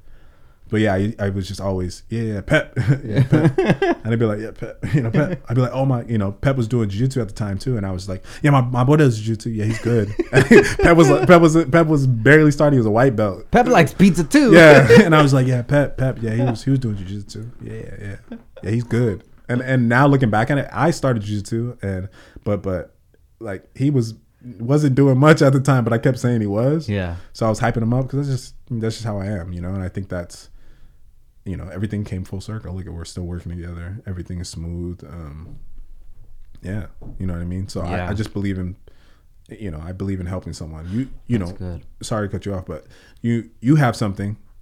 I feel like it's eh, you know if I know somebody and I feel like it's going to benefit you, I'm going to give you a call. and- and appreciate that, man. That's just how I am. I don't want anything from you. You Yeah. know, I just feel like that's how people need to be, and that's how we need to be as a society, as as a human race. Definitely.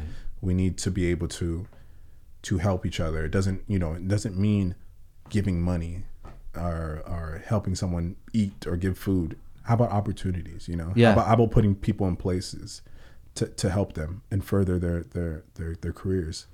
You know, you don't have to give them money, and you don't have to you know help them step by step, but help them get in the door at least. You know. Yeah, no, I, I totally agree with that, man. And the reason I ask you why you feel like that, because I, I feel the same way. You know, I like to help people out. And Mm-hmm. I'm always, if I'm on social media and I could see that there's somebody that, you know, they're releasing something or they're doing something, you know, quick share, it doesn't do shit for me. Mm-hmm. Yeah. But it can possibly put their product, their whatever they have in, so, in somebody else's eyes. Yeah.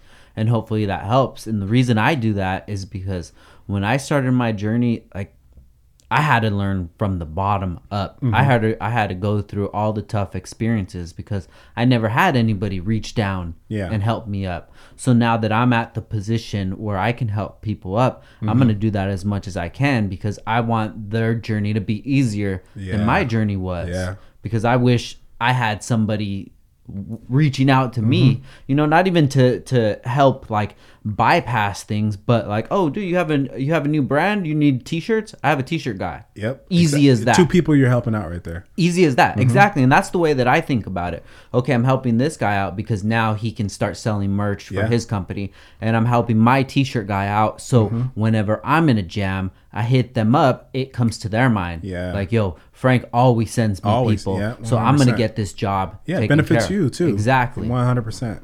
And I and I think that's that's a great way of thinking. And I think that's how a lot of people should be. Everybody should be, you know. Um, but there isn't, you know. yeah definitely man Especially in this in, in the industry I work with, there's just so many people that are very standoffish, very uh, about themselves. yeah And I don't take offense to it because I get it. You know, people have been damaged from previous Yeah. situations they've been in, um, especially in the industry, that they're like never again. You know, never again.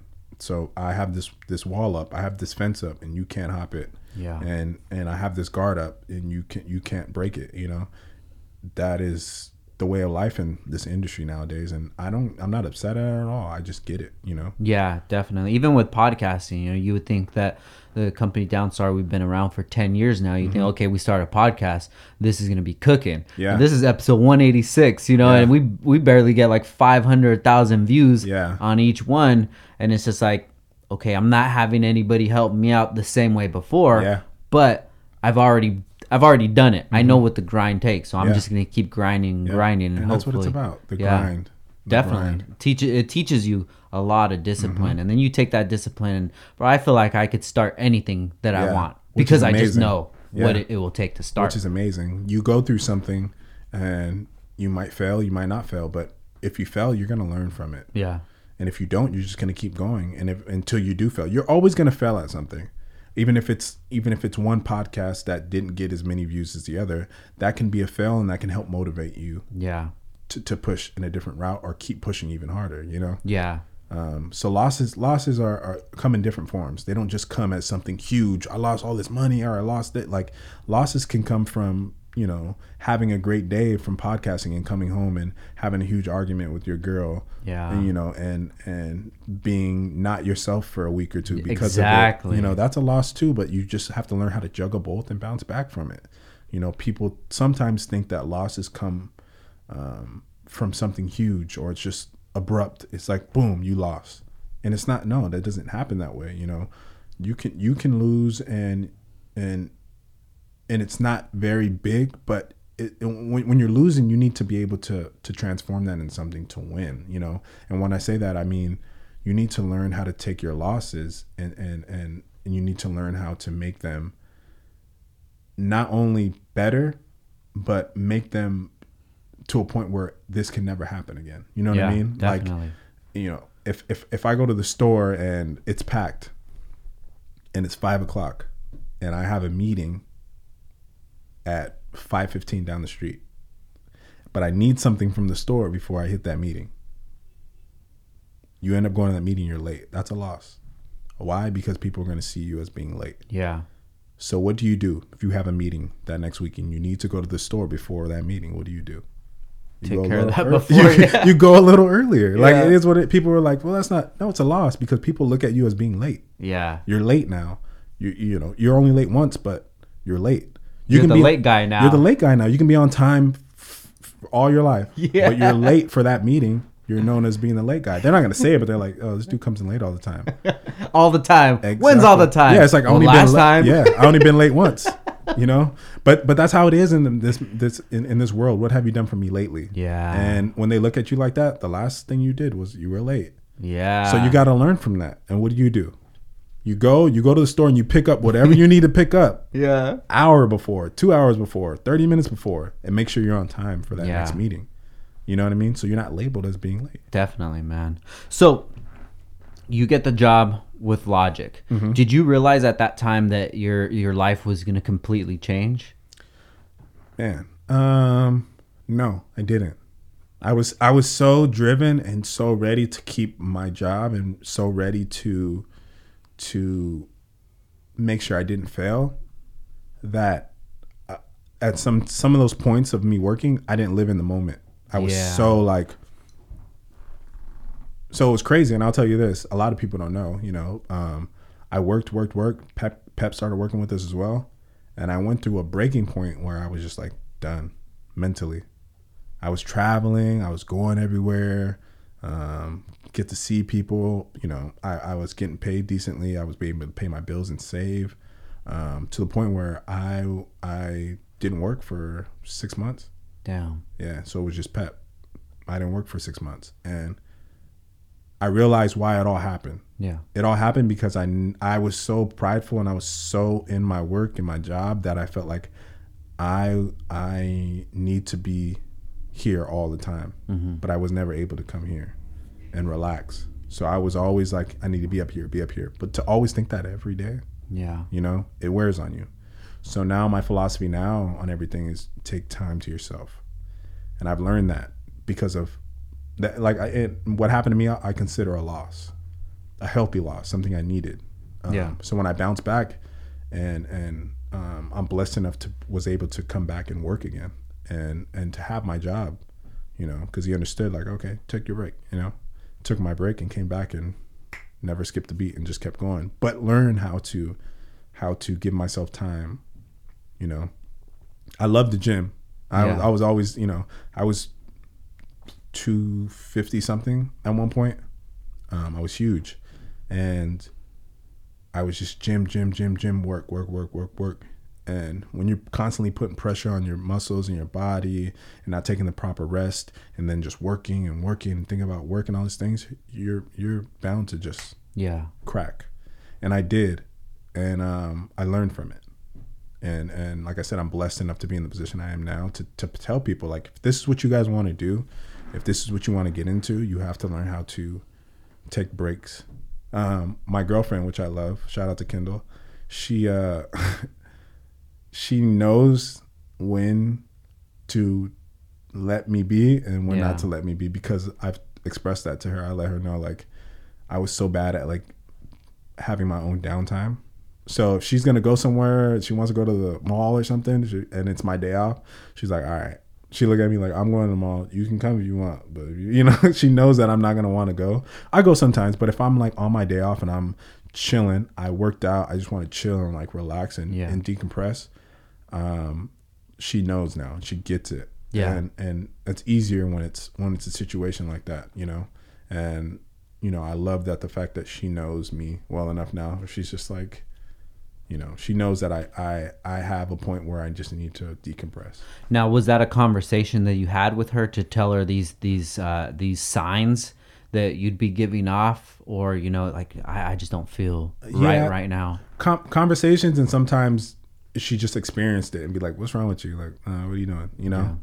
Or she would check me because I don't know how to. I wasn't able to verbally, verbally, verbally tell her.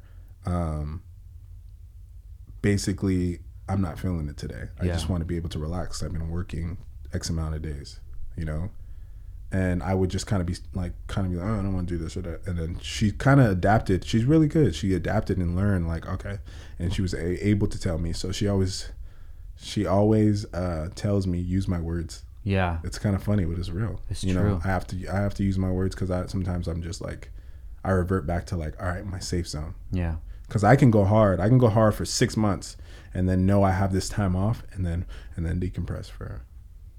Now, do you feel it was the workload, um, or do you feel like there wasn't enough to, that you were doing in your life that actually made you happy, and you were just delaying your happiness? I was delaying my happiness. Well, I, I, I just didn't know how to. I was young. I was twenty four, five when I started doing all this. Twenty four when I started doing the Nobu and all that stuff. And I think I was twenty six when I started working for him. So I'm fairly still kind of young if Yeah, you think about it. You know, people that are in my profession that do it for you know they they do it for a long time, but you know they tour. They you know they've been doing it. Now I, I was new to it, you know, so I didn't know how it was to come home and decompress. And like I said, I did I did live there as well. yeah, So I was always on and making sure I was, mm, you know, and he was really good at um, take a day off or take a break. But I was still like, no, I'm good. yeah, yeah. I was still like, no, no, I'm good. I'm good. Because I don't like people know I'm weak or like Yeah. I needed a day off. I'm like, no, I'm, I'm good. What you got going on today? Yeah. Like, you know, he was always big on like, take a day off. Take, no, no, take some time off. Like, and I'm, no, uh, I'm, I'm good. I was big. And, that's where I made the mistake, you know? I made the mistake of always wanting to push and push and push. And I finally just cracked. You know what I God mean? damn, I can totally relate to that, bro. Yeah. You know, It's- where where do you feel that that's from? That that you feel like you have to put up that that facade of I'm good. Yeah. I don't need nobody's help. Like I, I'm you're I'm watching you. Yeah, I would say my dad. And the reason why I say my dad is because, you know, um, my dad was a single parent. Like I, you know, my mom, my mom and dad raised me till I was like 12 ish. I, you know, and then I got to a point where they split up and I, I had to pick who I wanted to live with. My mom wanted to move to North Carolina. I didn't want to live there. Got you. So, you know, I was a mama's boy, but I was like, and I love both my parents, but I was just like, I want to stay in Oxnard. Yeah. So I stayed in Oxnard, and you know, my dad was struggling. You know, we I lived I lived in a in a room. Me, my dad, and my brother. We lived in a room together for like a year and a half. Wow. One room. Me and my my brother had a cot on one side, and, my, and I had a cot on the other side.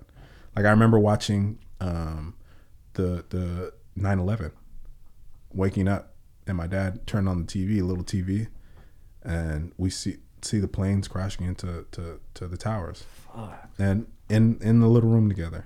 I lived in Lemonwood at the time, Yeah. and to see that and to see always my dad, you know, living living in that situation for a little bit, and my dad wasn't always stressed out. He was acting like nothing was wrong, but I knew he, you know, now looking back at it, I knew he was stressed out. Yeah. You know, then my dad just worked his way up, did did schooling, started getting promoted to jobs and making more and more and more money to where we got out of that situation. You know, so I, I get it from him because he's able to he was able to um to not show it Yeah. to us to, towards us. You know, like to, that he was struggling or that he was um that he was in need of help. He just found a way and did it. Yeah, man, I feel the same. Um, you know, I try to put on this this this, this strong face all the time because I tell my wife, look, this life that we have, this is the life that I wanted. Mm-hmm. So I have to put up with everything that comes with it. But this just isn't fun Yeah. all the time. Most of the time, it's not fun. No, it's work. You know, it's work, and I I have so much stress on my shoulders. I have so many uh, responsibilities. So many people are looking to me as the one to have all the answers. You know, and I'm not complaining about that because I could I could easily just stop down, start turn the website off, Yeah. and go work somewhere else. Yeah. this is my choice, but it's still hard, man. Yeah. and sometimes I'll just I'll just be having a great day and Mm-hmm. then just like out of nowhere it'll just come and you listen to a certain song or something like that and I really feel like I just want to start crying. Yeah. Because it's like fuck dude, this is so heavy right now. Yeah. But I can't. I can't start crying because my son's watching. Yeah. My wife's watching. Yep. I can't go to my parents' house and open up to them because I don't want them to be worrying exactly. about me. Exactly. So I need to handle this internally, which isn't the best Mm-hmm. Isn't answer the, be- all the time. Isn't the best answer. But I, I, I'll give you this advice. Um, don't be afraid to be weak in front of your significant other, because those are the times where uh, those are th- those are things you need. You know, sometimes you just need a pat on the back. yeah. Or sometimes you need someone to tell you, "Hey, just take the day off and relax." You don't want to hear it, but actually take them up on their advice and be like, "Oh, dang, all right, cool. This actually Yeah. worked." You can work without working. You know, do something something else as a hobby and work towards that. You know what I mean? Um, that was my issue. Is I had nothing, and this is why I do music. This is why I do music because not because I want to be paid millions of dollars, which sounds amazing Yeah. uh, a record deal and I'm going to be the best artist ever. No, I, I do music because I truly enjoy doing music. Um, I, and, and it gives me s- something that nothing else really gives me. Yeah. You know, I go to the gym and I get a crazy pump and I'm working out for two hours. That gives me something that, that n- nothing can touch. But doing music is, is very similar. It gives me something that nothing else that I do can touch Yeah. and it's my own. No matter if I sound terrible or not, it's my own. I made the music, I wrote the lyrics, I sang, I rapped, whatever it was, I did, and it's mine. You know what I mean? And Yeah. and to have something that's yours outside of work, you know, or it feels like work, helps you decompress. It Yeah. helps you get away from from that feeling of oh I, I have to do this to, or there's not gonna be enough money on the table for next month or I have to do this or or or you know we're greedy at some time. Oh I gotta get this big move done. Or if I don't get this big move I'm not gonna get this deal. You, you know we're businessmen as well. So that can can you know manipulate us and and and bring us to a falling point and we have to learn how to juggle both you know? Yeah. so like i said don't be afraid to uh, be vulnerable you have Yeah. to be vulnerable you know and that that's something that I've definitely been working on. Mm-hmm. Um, and it comes with realizing myself Mm-hmm. as well. You know, self evaluating, realizing why I start feeling like this. What what happened? What is my diet like? Mm-hmm. You know, what what's really going on? Is there really a lot of stress? Or is it just in my head? Mm-hmm. You know, and, and a lot of it is just me being hard on myself. Mm-hmm. And like we were talking about before the podcast started, when you have like free time, Mm-hmm. you're not just like, oh, cool, let's just hang out and go to the beach. Fuck no, dude. I could be at the beach and pretending that I'm having a great time, Yeah. but my mind is just fucking like, dude, what the fuck are you doing here? Yeah. You need to go do that shit. That's what do me. you, you know? Yeah, Same very shit. similar. Very similar. It's like if I have this much time, I could be, I can be, I can, I can put my energy somewhere else. You know, that's that's how I feel. Um, recently, you know what's going on now. I'm like, you know, uh, me and me and Pep are like, like this when it comes to investing. We're like, we're we're, we're working on generational wealth at this Yeah. point, and that's something I think about daily. I literally think about it daily. That's all I think about Yeah. is generational wealth. I don't think about myself. I think about when I get married. I think about when I have kids. I think about how they're gonna deal with the world and how how am I gonna help them. Yeah. You know, if my kid wants to go to college, like I need money for that. Generational wealth. I want I want my kids to have money, and I want them to work for their own money Yeah. and have their kids have money.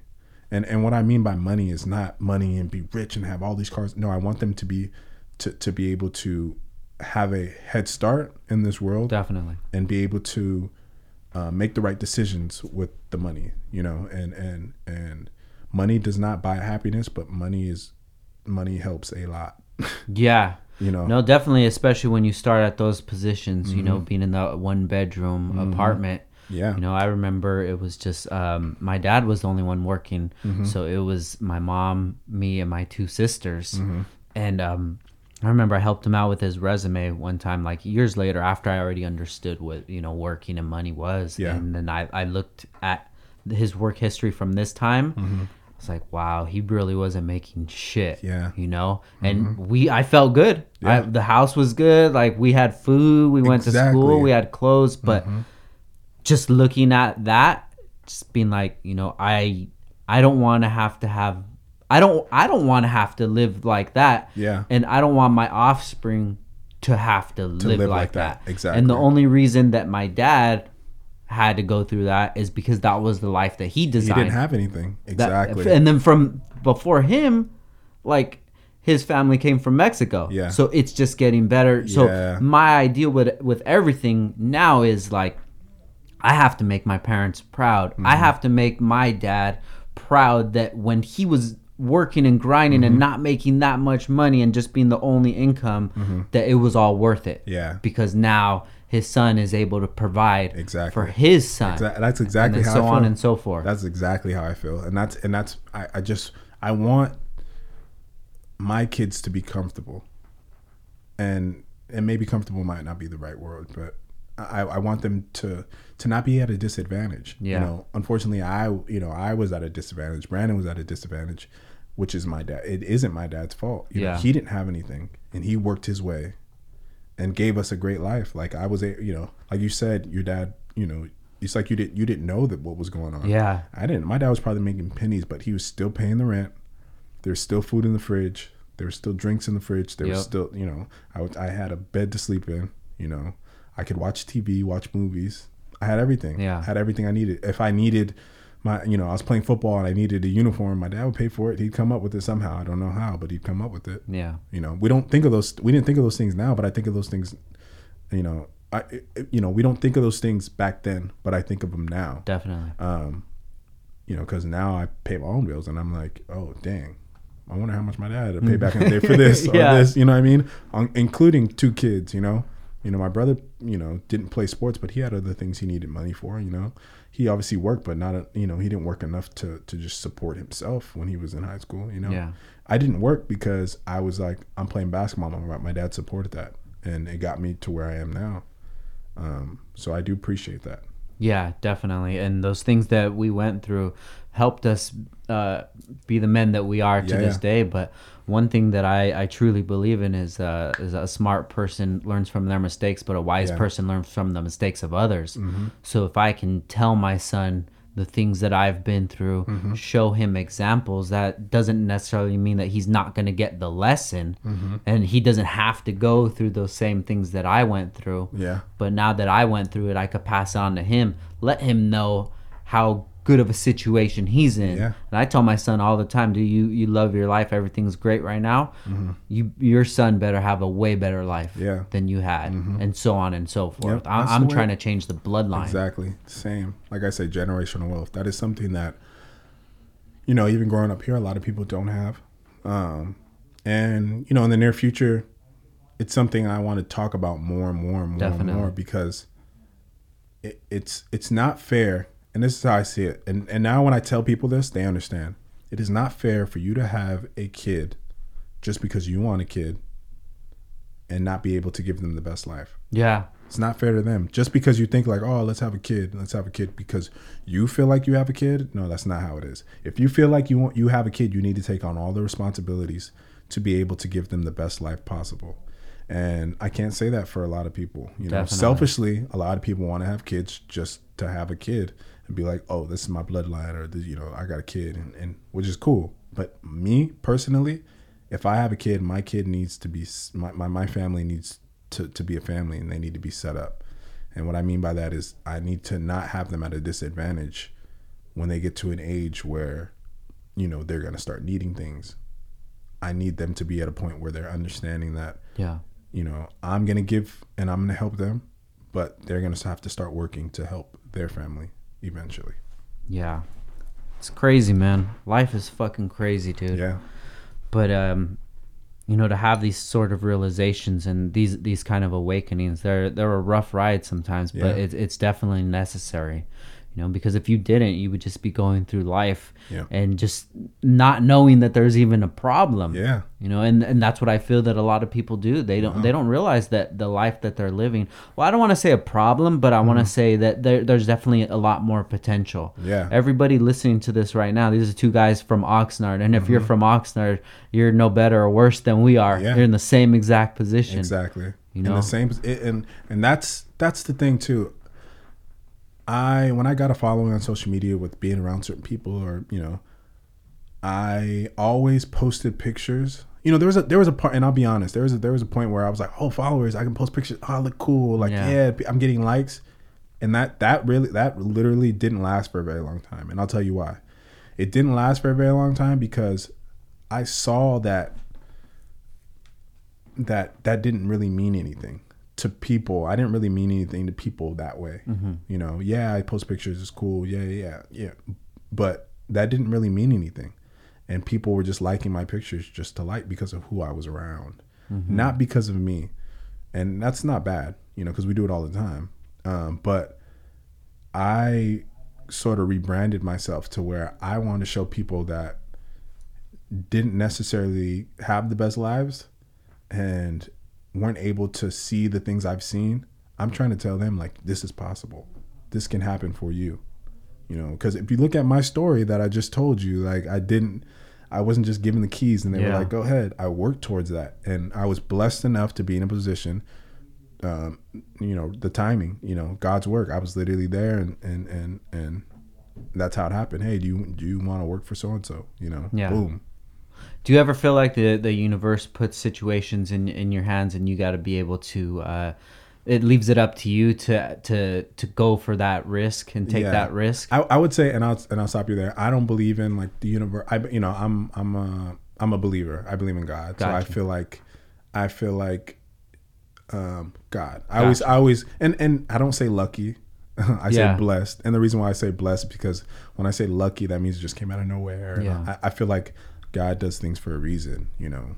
Um he gives you know he helps you with this and he gives you endless possibilities from this way to that way and it's up to you to push towards them. But he's not going to be like here. Yeah. you know he's going to see how you react to certain things and and look look at you know you're you're product of of all this. And people someone from oxnard ventura or you know the 805 are going to be like whoa i can start a podcast? Yeah. because because it's like what I do is amazing, and I get it to a lot of people. It's amazing, they love it, but it's still a job. Um, what you do to me is great. It's amazing, and the reason why I say that is because you're your own boss. Um, you created something um, for yourself, and, and obviously it's a work, but it's yours. Yeah. You know, you did it, and it's showing people from our surrounding areas that it is possible. You know, we're what what is what is it the two degrees separation, six degrees, you know, Yeah. like, like like look at you're grabbing people from different industries and and and and and look at you know you're you're getting in the room with certain people through time. You're going to be interviewing the people, the type of people I work for. Yeah. you know what I mean, and and and that is your way of doing things, you know, and that's going to show a lot of people from this area like there's hope. You can do it, you know Yeah. people I was telling someone, yeah, I live I live in the valley. I live in LA. But when I was growing up, it seemed so far. It was so far. Once you get up to grade, I'm Yeah. like, oh, I'm far from home. Yeah. and and and and like I said, people don't realize I live on the south side of Oxnard, so it took a minute to drive to hit a Just to, to hit to the freeway. The freeway, yeah, And it, ta- it takes a minute. You know what I mean? Like they don't get it. Um, Yeah. So being in LA now is like, yeah, I'm used to it. But back in the day, I'd be like, so far. Yeah. And I'm looking at places in the valley now. I'm like, yo, I've been there before when I was a kid. Why did it seem so far? I'm like, bro, it only took it only took 45 minutes. It Yeah. seemed like it took four hours to get here. Yeah. But you're young, you think it's so far, and not a lot of people are out that way, so you don't think it's possible. Yeah. So me saying that, I'm just anything is possible. you know, and you're an example of that. Thank you, man. I mm-hmm. appreciate it. You know, and what you were saying about your music is the same way I feel about podcasting. Mm-hmm. I needed something to step away to be able to give my energy to that was exciting. Yeah. You know, because the car stuff, it, was- 10 years, same thing. You know, I understood where I was going to be every May, June, July, Yeah. November. I knew where I was going to be. And, and that kind of, to others, it would be exciting, but Yeah. it's kind of like a depressing Yeah. that no matter what, you're gonna be here at this time. Yeah. You know, and, and it just I needed That's- something new. That's, that's very similar of how I was, um, knowing you have a you have a schedule mapped out for tours, and this is what's going on. Got to be at this meeting and this Yeah. place. That you know, When is your time? yeah, When is you time? exactly. Um, and and and it's it goes the same way with a nine to five. You have nine hours. You know what I mean? I mean, sorry, you have eight hours. Yeah. and and and you're there for eight hours, and you have the weekends off. Yeah. For a lot of people, they love it. For me, I don't know if I could ever get back to or do. You know what I mean? Because I, I I'd feel very, um, tra- I feel I'd feel trapped.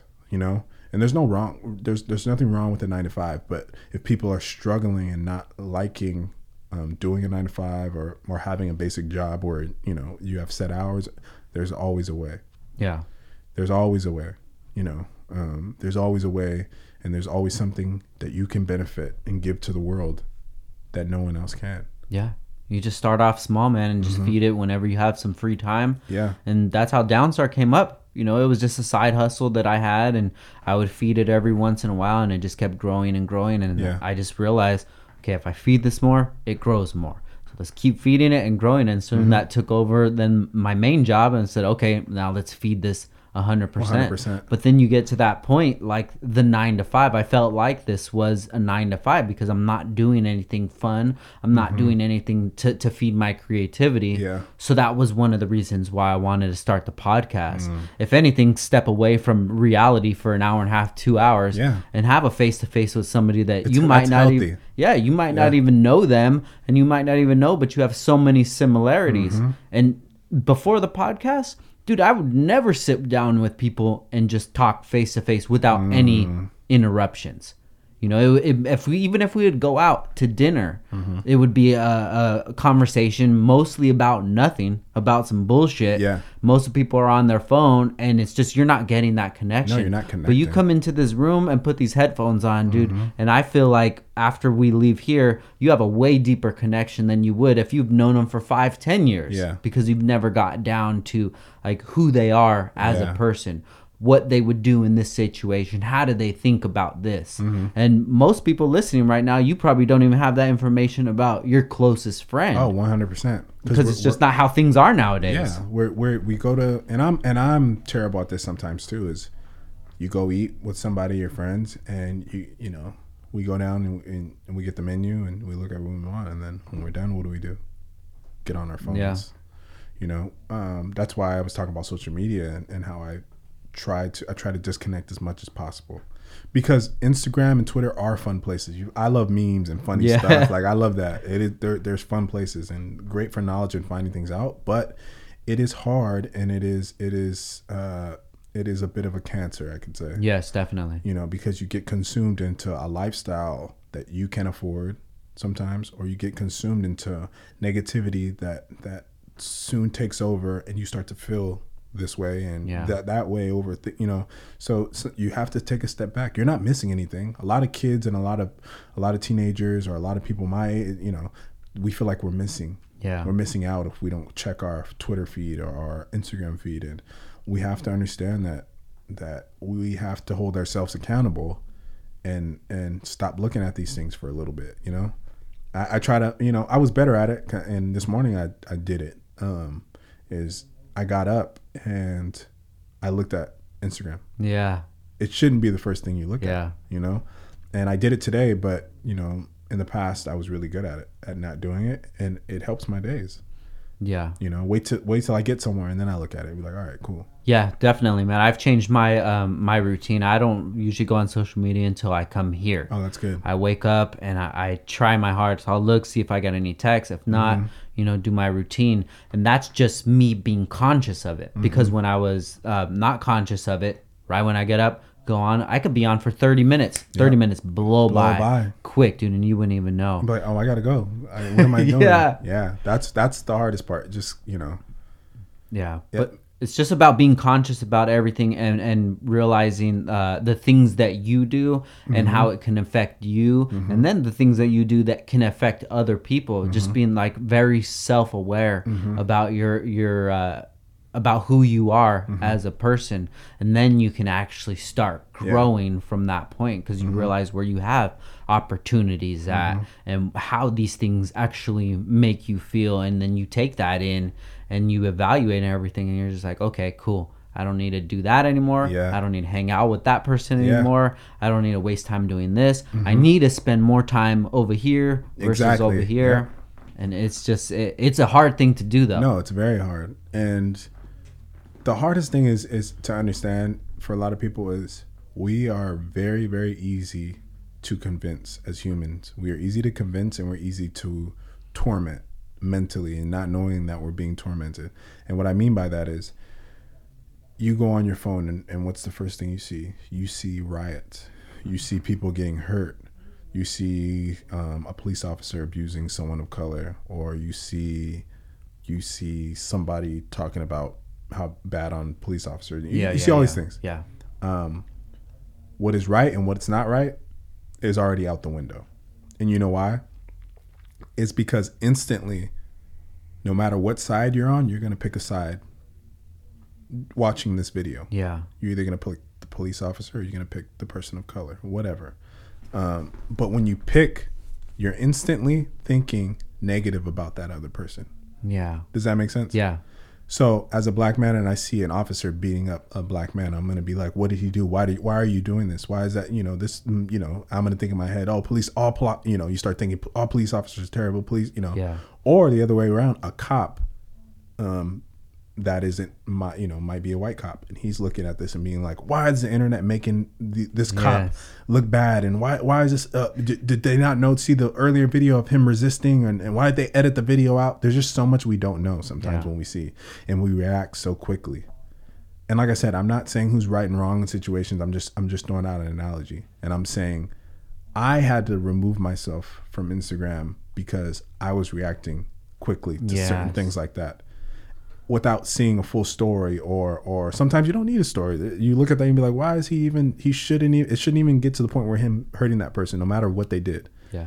Um, but you have to take those things with a grain of salt and have to understand that you can't let it consume your days. And I would let it consume my days. I would be thinking about that video throughout the day and not knowing that I'm really thinking about it and, and it's affecting my day. You you get what I'm saying? Yeah, dude, I, I can totally agree on that. And uh, dude, just an example that happened yesterday. Um, I don't know if you're aware of the the recent uh, things that happened with Kanye, Yeah.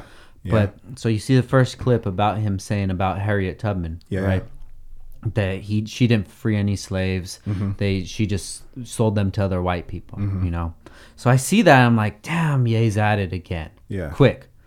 First of all, I don't know that much about Harriet Tubman rather than what I learned in like fifth grade. Mm-hmm. Yeah. So I can't go quick off the bat and say like, oh, he's wrong. What are you talking about? Yeah. What are you talking about? Yeah. Mm-hmm. Maybe he learned something different. Maybe he read something that I wasn't. I don't know. I can't call it right.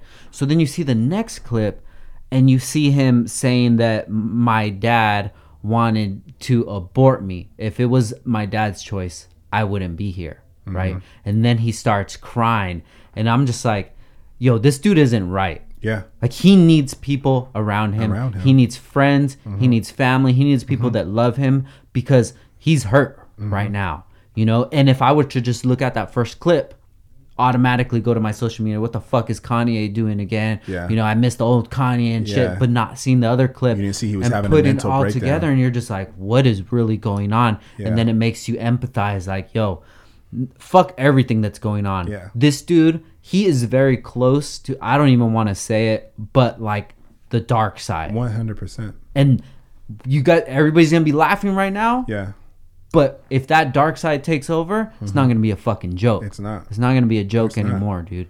And we need to we need to look at all situations Mm-hmm. with compassion because one day you or I can be on the other side of things and having the whole Yeah. world judging us and we can think like man i wish per- people really knew Mm-hmm. What how i felt on. what kind of person Yeah. that i really am Yeah, that was a great example because it's, you know, there, it, it goes it goes with with the full circle with everything, um, with who's running for presidency, who's going to be a president.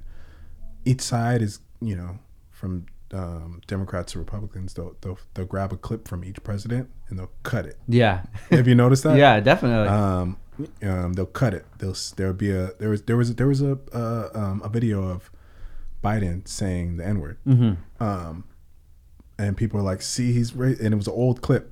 I went back and found the clip, and Joe Biden was basically saying he was reading a testimony from somebody being racist. He was in court reading it, wow. But they cut it to where it sounded like he was saying that about black people, but he was reading what the person. It was a confidential testimony or Gotcha, something, gotcha, and they were saying that, and he was reading it, but they cut it. Yeah.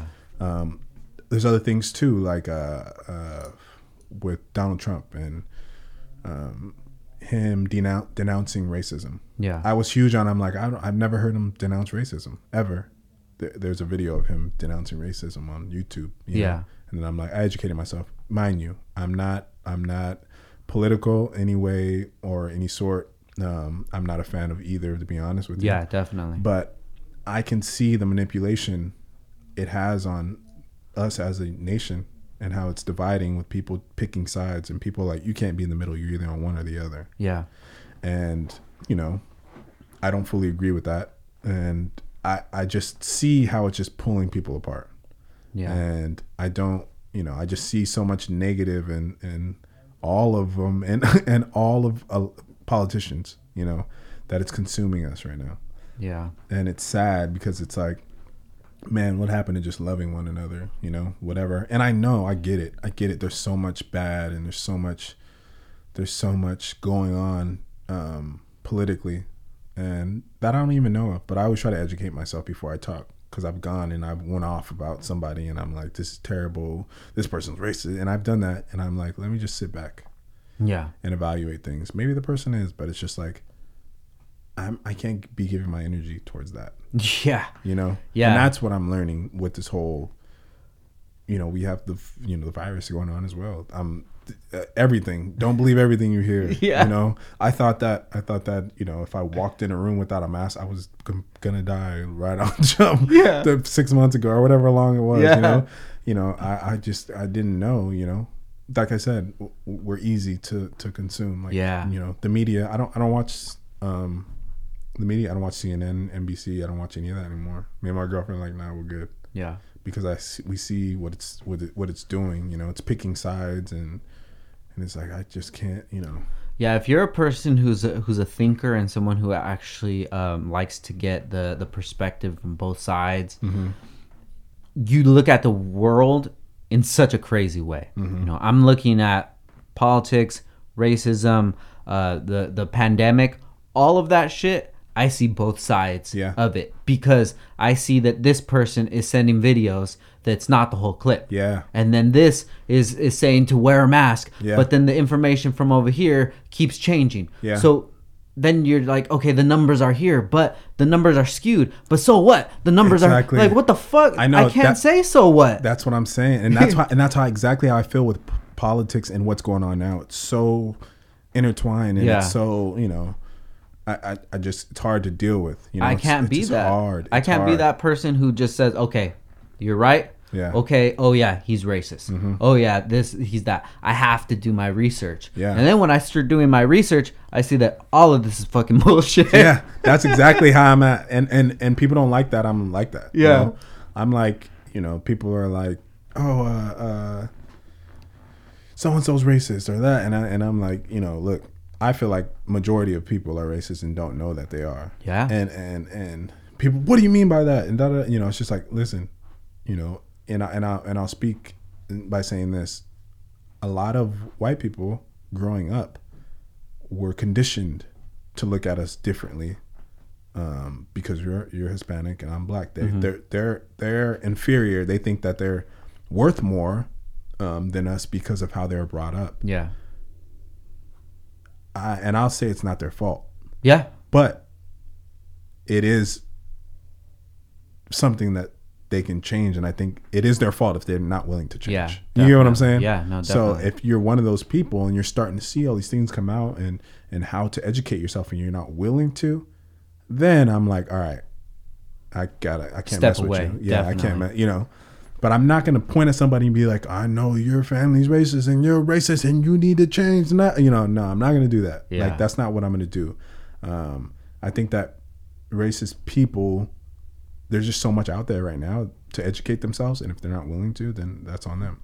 You know, um, it's a lineage. It's like we've gr- we grew up poor. Our families grown up poor.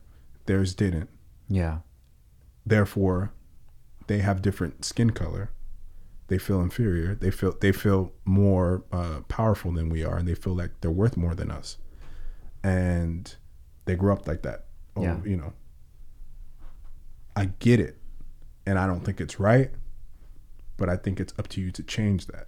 You know, Yeah. for you not to, to for your kids not to feel the same way. Educate your kids now. That's how I think people should change. Yeah, definitely. Because if if you don't educate your kids, you're doing them a disservice. Mm-hmm. You have to understand that hey, maybe the way that I was brought up wasn't the right way. Yeah. And if I keep raising my children this way, they're gonna end up just like I did. Mm-hmm. You know, if you get too old where you're already past the, t- the point of you know changing the project the trajectory of your life Yeah. You know and then you come come upon this knowledge you need to pass this down to people and tell them look the way that i raised was raised wasn't right or it made my life harder because now i can't have mexican friends i Yeah. can't have black friends Yeah. so what the fuck Yeah. that takes away like so many other people that you can't Mm-hmm. even work with do business with because you feel a certain way about them because of some stories that you heard Yeah. from the past you know uh, they're they're lazy or they're they don't do anything they just want to fight It's a you know? stereotype. It- it's a stereotype and there's stereotypes for everybody but Mm-hmm. you can't just look at that as fact because then that fucks up your game plan Mm-hmm. you know you're going into it with a skewed a skewed way of how the game actually works and you're taking Yeah. pieces away from your board Yeah. that you could put there and you could even kill even harder Yeah. you know It is. It is. It, it's wild. It's so wild, and it- and it's like I, you know, I don't. I educate people that if they ask, they want to have a com- conversation about certain things. I educate them. I, I tell people that aren't black, um, and they ask me about what's going on in certain things, I, and they're like, "Well, I don't feel like I don't think it." And I'm like, "Look, there's people that are black that didn't live the way I lived. yeah That you know that could have lived in a in a white neighborhood and didn't even know they were black." yeah And the reason why I say that is because everybody in that white neighborhood is treating them like they are white and like they're one of them, which is okay. I get it. yeah And then they'll come and be like, no, white people aren't racist mm-hmm. because of my experience. Okay, with your, I get it with your experience, but people have seen different. You know, Yeah. they've had different experiences. You know, I told them, you know, I tell people all the time, like, if you don't know how it feels, like, you know, I go on a walk, me and my girl. I'm black, and she's black.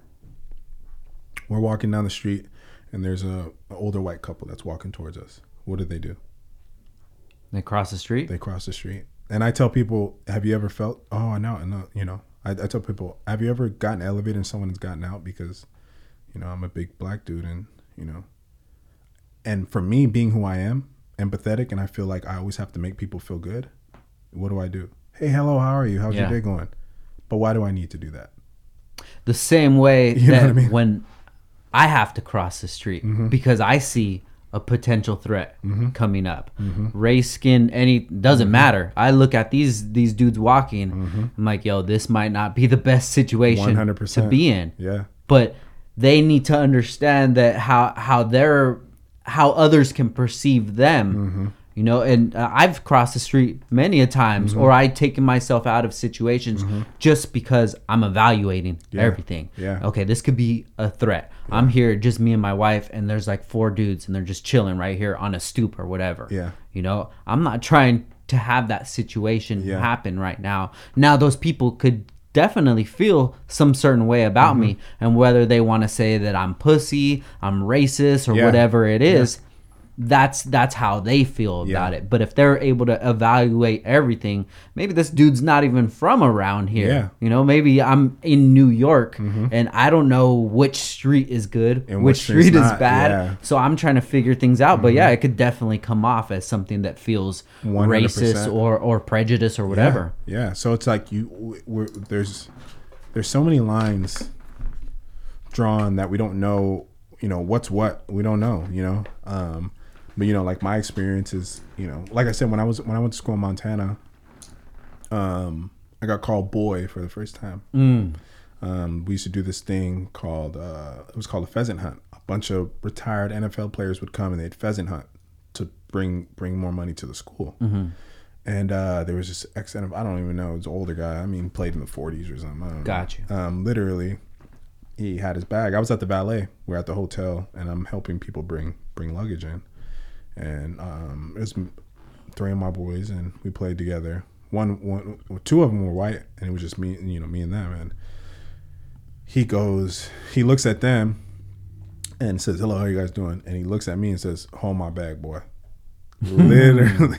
Oh, so it goes like this, and he goes to drop it in my hand. I let his bag drop because I'm hot. I'm hot. Shit. I let his bag drop, and the kid, a kid that I went to school with, goes and grabs his bag, and then like knows that the dude's kind of upset, kind of looking at, it, and he grabs his bag. He's like, "Oh yeah, I'll take you in," and he comes back and he apologizes to me like, "Oh, I'm so sorry, bro. That hat, like, oh, I'm bad," and I'm like, "It's not your fault." yeah.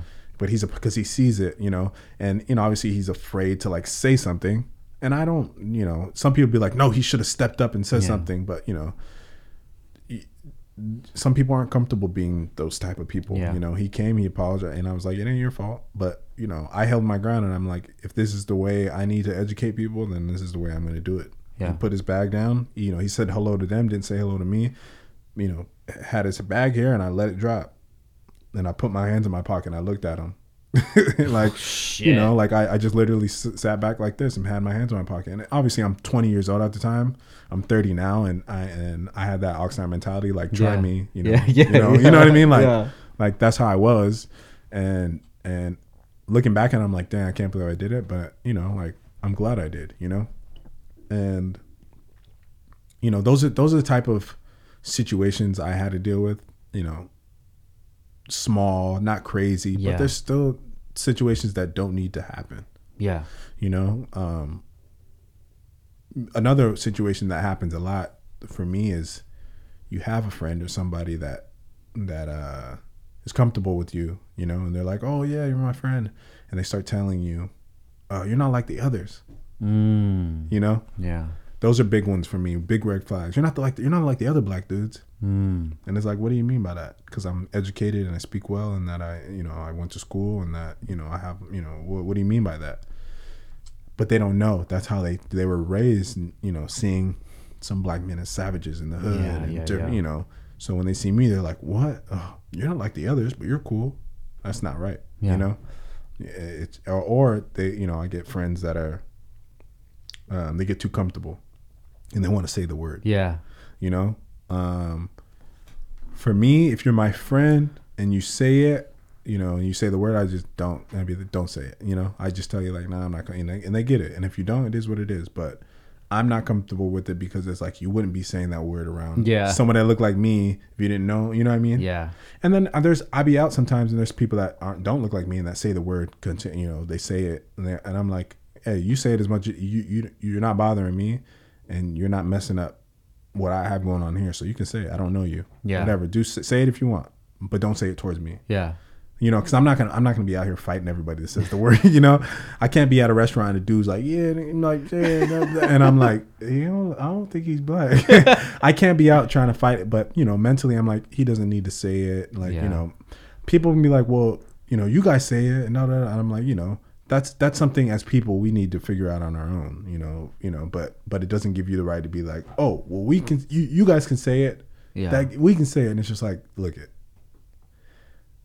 It, it, it is a term that is used to to how do I say it? Bring down um, people that look like me, and was used to bring down Yeah. people that look like me. And we've taken it and used it in you know music and all that, and it's switched. And I get it, but you know, people that aren't of color just need to be a little more sensitive of it. Yeah. And that's all I'm saying. I can't give you the right answer of why we can say it and you can't and all these things. It's just like, listen, you know, as people, that's something we have to deal with if we do want to get rid of that word fully. Yeah. You know what I mean? Like, uh, it, I don't think that, you know, I do say, you know, I say it, and Yeah. I and I and and I try. And the crazy thing is, I try not to cuss anymore, or curse. Mm. Yeah, um, I try not to, and but you know, I slip up and say things. know, Yeah. but but I just my days are better if I don't. Yeah. Personally, personally, I like it's like that. it's like why why are we using that word? yeah. Why you know? Why why do we need to use the f word or, or you know what I mean? I do curse, I do. No, but, you're but, right, but not as but not not not if I don't have to. You're right. Yeah, me and my girlfriend are like big on that, and she and she she be cussing up a storm, and then she'll stop, and then I'll and then I'll be call out on it, and then I'll be, and then she'll call me out. So it's like back and forth. We're never like we'll, we'll do it together, but uh, we try to just hold ourselves accountable because it's like, what's the point? You know, Yeah. what is and like really think about it. What's the point of really having a cuss? Is it cool? Does it, is it you know sometimes you you have to you know you curse to get your point across to somebody Yeah. um and but those are those are small times Definitely. I mean, I use it for emphasis on Yeah. Mm-hmm. on experiences or things like that. But I could use any other word. Yeah. And I'm sure to somebody else from the outside looking in, if they heard me speak, if they don't know who I am, Yeah. they'll they'll probably think a certain way about me. Yeah. Mm-hmm. You know, and it makes me feel comfortable. But why why does it make me feel comfortable? You know, what I get it, man. Damn, that's that's a good one. Yeah, it's I'm I'm honestly I'm about a year and a half deep. I'm Really? not- no, and I've gone through stretches of weeks where I'm back to normal. yeah. but for the most part, I've been really really good at not. Wow. Yeah. I love it, man. Yeah. You know what I tell my son? Because obviously he's 12 years old, Mm-hmm. and he uh, that word to him ever since he's been brought up is uh, a racist word, Mm. right? So he'll s- hear someone say it like six nine or something. He'll be Yeah. like, is six nine? He's racist. I'm like, Yeah. ah, you know, it's Yeah. some people say it or not. I s- I told him the other day. I said, look, man, you can say anything you want in this world, Mm-hmm. but you have to deal with the, the repercussions And the that come with consequences, it, yeah. Mm-hmm. the consequences.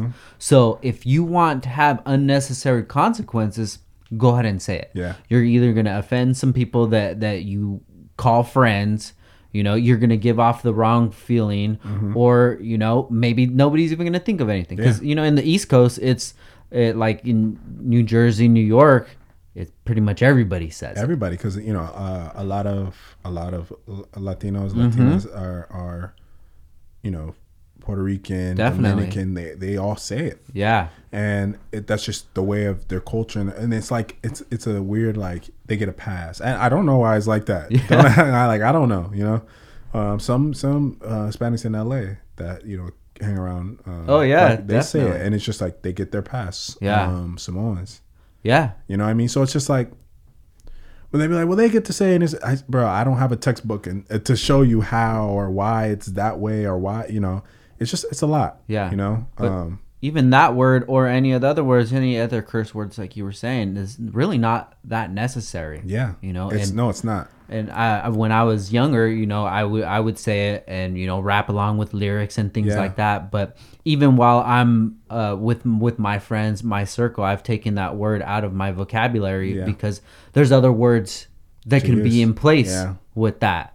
You know, my boy or whatever, my Mm-hmm. homie, anything like that. You you could change it just because like maybe some this person doesn't feel comfortable Yeah. with me saying it. I don't want to make somebody feel uncomfortable. Yeah. You know, and if it's just me not changing one word, like I don't have the strength in myself to not say one word, Mm-hmm. Yeah. whether it's the N word or whatever, it's cussing or anything like that. Mm-hmm. You know, I I need to be able to realize how I'm making myself um how I'm how others perceive me. Yeah.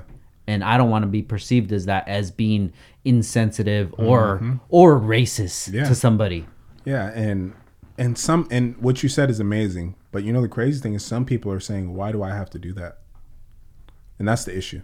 I mean, you don't have to. Yeah, you got to deal with whatever. But that's the thing. People are like, "Well, I- it's a free country. I should be able to say what I want, and and I can say those words without being." And it's just like, okay, what you know? Th- that's where I'm like, because I'm so so. Me as a person, and it's funny because I was just talking to my boy about this, and he's like, "You think really deep?" I'm like, "I think about every situation now," and when someone says, someone tells me, "Hey, this person called me a dick," and blah blah blah. I was just trying, and I was like, "Okay, why did he call you a dick?" Yeah. You get what I'm saying? Yeah. And people don't like that from me sometimes. I try to evaluate why this all happened. Yeah. Did you cut them off in traffic? Yeah. Did you you I I- I really try to do that now. People don't like that I do that. Yeah. It- you know, it's like it's like it's like a, a, a you know, my boy is black and and some dude's like, yo, this this dude called me in, uh, a you know, and I'm like, oh, was he black? No, he wasn't black. Dude, what ha-? you know, it's not right, 100 percent knowing right off jump. But I ask questions just to to make sure um, mentally, especially when, if it's my situation. I always I have to ask questions because I have a I have a no turning back point, and that's that's just how I am now. I'm like the, I have a note, so I need to evaluate. And I tell my girl too. Um, we were we were in Vegas, and there was this dude. You know the dudes that have the shirts up. They're like, "Yeah, come get it one night with me, girl," and all this yeah, stuff. yeah. I'm walking with my girl and this little the little uh, uh, uh, Mexican kid and then uh, I think it was another black kid and they were making money on the side like you know like yeah if you come one night with me what up girl and they had cowboy hats on they were like like you know like doing a body roll and I'm like okay whatever and he they said some foul stuff to my girlfriend and she felt uncomfortable we're walking and she didn't tell me till we are like a block Uh, a block she down. yeah, she was like, "Yo, did you hear?" And I was like, "No." And, then- and she said they said some like foul stuff. What did I do? And I and I asked her, "What did they say exactly?" yeah. And then and then she told me, and I literally walked over. yeah, I walked over. I was like, "Yo, what are you doing, bro?" And they were like, "What? It's our job." And I was like, "It ain't your job to be disrespectful. Don't be disrespectful." If you see me walking with her, while he's like, and he said something smart, like she she must um he and he got close to me. She um she must got my attention. And then before he can finish what he was saying, because he basically was gonna say she got my attention because I, she must have got my attention because how smooth I was talking or Yeah, something yeah, like yeah. bro. I, I I karate chopped his neck so hard, like I bro, and he was like, didn't expect. He's like, oh, and his boy was like, no, no, no, because I was about to, I was about to thrash him, like, bro. I slapped the, bro. I was so mad, and and I literally after I did that, because I'm like, all right, I'm trying to go to jail. Yeah. I had I had a little conversation and just educating them like how because they were a little younger, and I was like, Yeah. yo, you, you guys can't be like make money, do your thing, but like watch what you say, like to a real one. And that's what I was Yeah. hot, and they were like, oh, okay, yeah, yeah. But I but but what happened was I got so upset, and I haven't got that upset in a long time, and I'm not proud of it. Yeah. But I got so upset where I went for a punch, low key a slap, and I didn't know, and I was already halfway there, and I was just li- literally like, bah, and I caught him in the neck, and he was like, whoa, and his boy came over, and was like, no, no, no, no, no, but I was so upset. Um, and those are like I said, you learn from things, and I had to learn because this was like a year ago. Yeah. so uh, I was upset, but I got all what I needed to hear Yeah. from her, and that's why I tell myself, let me get all the information before I turn up, and that's my thing. Yeah. Um, and yeah, that it was kind of funny too, and I'm glad it ended the way it ended.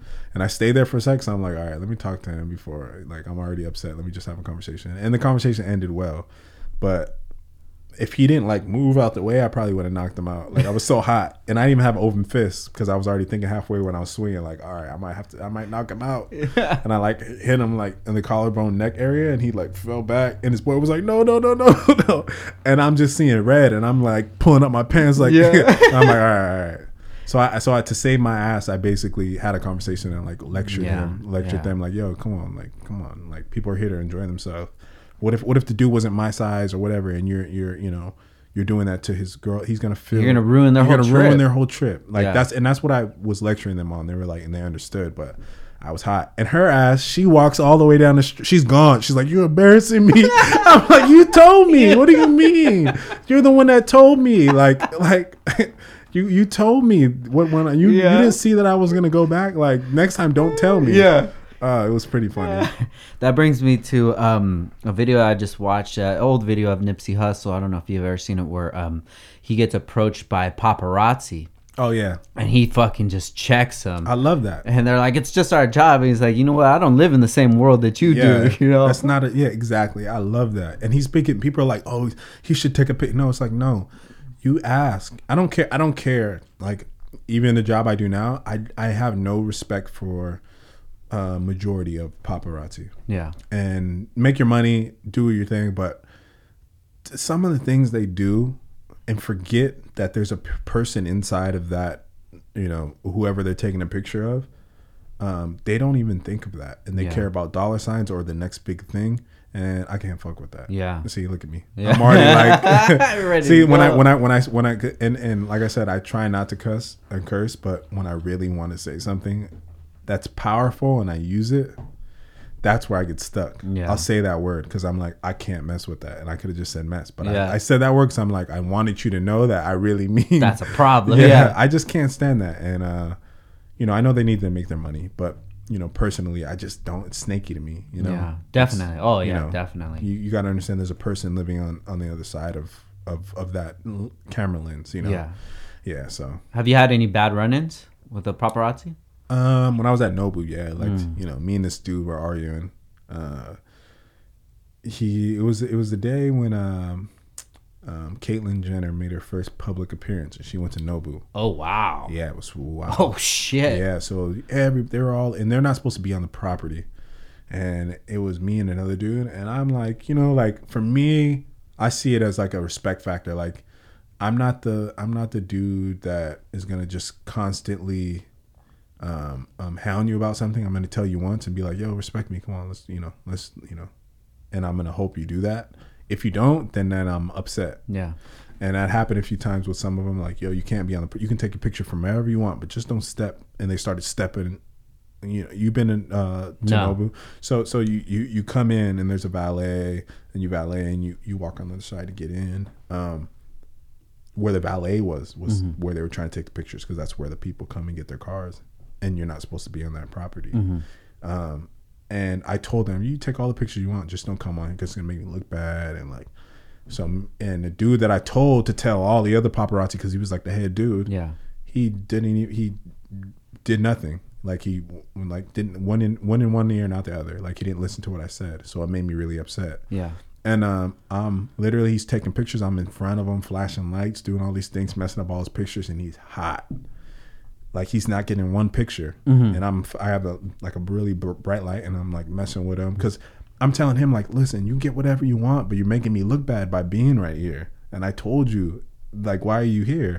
And uh, and and he's upset, still taking pictures, and he gets really upset, and he tries to like swing for my light. And obviously you know he's smaller. I can beat the guy up but i'm I, I need to have my job so i need to really figure out how i can get him off long story short i just just talking talking crap to him the whole time whole time whole time backing him up he finally gets to the sidewalk um but it, the whole night more artists and people come in he's yelling calling me all type of stuff all type of stuff whatever whatever and then uh, I get a I get a small break, and then another um, security is there. I was like, "Yo, I'm gonna talk to the dude real quick because I'm hot." Yeah. so I get my little break. I go around. I don't go towards him. I go around and catch him, and like, I'm like, "What's up?" And I'm like, "What's up?" And Oh, he's like, shit. "Yeah," and he's like, and he's like. He's like, look, man, I'm not, you know, I'm just saying, like, you messed up. I'm like, bro, we didn't we have an understanding? Like, what's going on? Like, I'm not trying to take money out your pocket, but like, you're making me look bad by coming on, Yeah. you know. And then we came to agreement, and he's like, all right, I get, I get where you're coming from. You made me look bad. I'm like, you made me look bad, Yeah. you know. So it's just funny, like, I'm, I'm, I'm more like, don't, don't, don't turn up because there's a bunch of people around Yeah. Be the same person and keep the same energy when I approach you when there's not a lot of people around. And he was like, "Oh yeah, we're cool now." And I'm like, "All right, bro. Yeah. Like, I'm not trying to fight you, but give me some respect." Yeah. I I had a lot of those. You know, I get a lot of those, especially when it's like out at a restaurant. That person wants to take a picture, and then and then Yeah. you tell him, "Hey." You know, he, he'll take a picture when he's done eating. He just wants to eat, you know, with, Yeah. with his girl and relax and, and, and de- decompress or, de- you know, and Yeah. um, they're like, "Oh yeah, for sure." And then and then I'm walking back, and they're like this, and I'm like, "Bro, what are you doing?" Like, and then the light goes off, and they're like, "Oh." I'm like, bro, what I, and that's when I get upset, and I'm just like, bro, I just gave you the cheat code of how to get a picture from this person because I know he's gonna want to take a picture with you, but just give him some space right now. Yeah. You know, that's what the things I deal with. You know, in other hands, I, I you know, there's sometimes where I have to turn up and slam somebody because they don't listen, or you know, but I don't go out and try to do that. Yeah. You know, between me and Pep, we, we have our thing is like, well, you know, we're peaceful, peaceful until we get pushed to the brink, and there's no there's no going back, and there's Yeah. no peace. You know, so that's that's our philosophy. But you know, it's just funny when you get those kids when you're like. You know, you can take a picture. He's down to take a picture if you just want to chill. And they're like, "Yeah, 100, percent yeah, for sure." And they're like, "Yeah,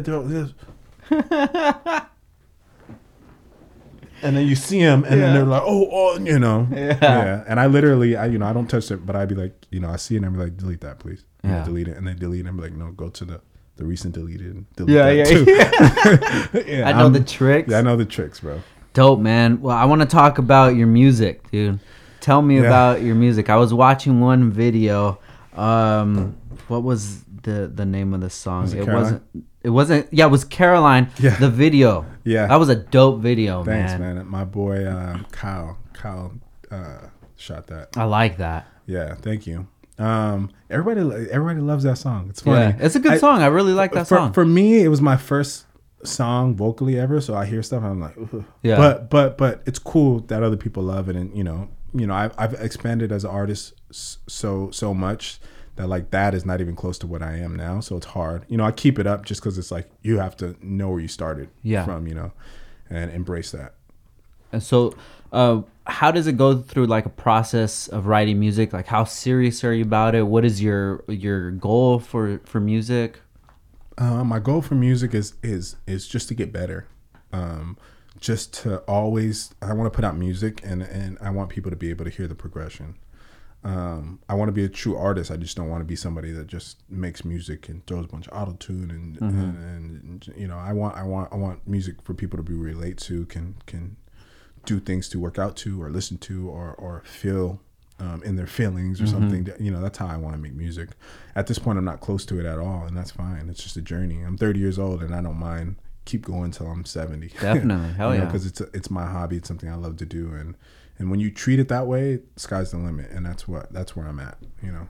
So when you write a song, what is the um the idea that you have, the message that you want to put off? Um, it depends. You know, like if I'm gonna write a song, you know, I, I, I'll look at uh how I, I, if I watch a TV show, and and I and I got this from my boy uh, RK. Shout out to RK Kajo. He's a he's actually an artist signed to Bobby Boy Records. Um, he produces majority of my music, and he's the one that helped me get started. He uh he is a dope singer, artist, producer, but he opened my eyes that you don't have to write too much of your situation. You can write other people's situations. My man will go and write something off of TV show he watched and write a crazy song. You'd be like, what? That, but that's how I learned to write as well. You know, like you know, you, you have a, a a movie and it's about relationship, about her seeing another dude and he wants her, but she doesn't want him just as much. And then finally she does want him, and then they they're together. But write about the process of that all happening. I write about things like that Yeah. um, and then I do write about my own, you know, things or like you know, I, I you know, I was at a point where um, before I met my girlfriend, um, I was single, seeing women here and there, and, and trying to find relationships and not working, and you know, I write about stuff like that. You know, just you know, I don't. I personally like to write about truth or write about uh, fun, something fun. You know, so that that's just how I get into it. You know, uh, I'll, I'll go with a voice note and I'll I'll hear a beat and I'll go with the melody, uh, you know, to a beat, and then when I have a melody, I'll go and replace the words with Yeah. the melody I have in that beat. You know, So is the song Tantrum that's the last song that you came out with? that's the last one.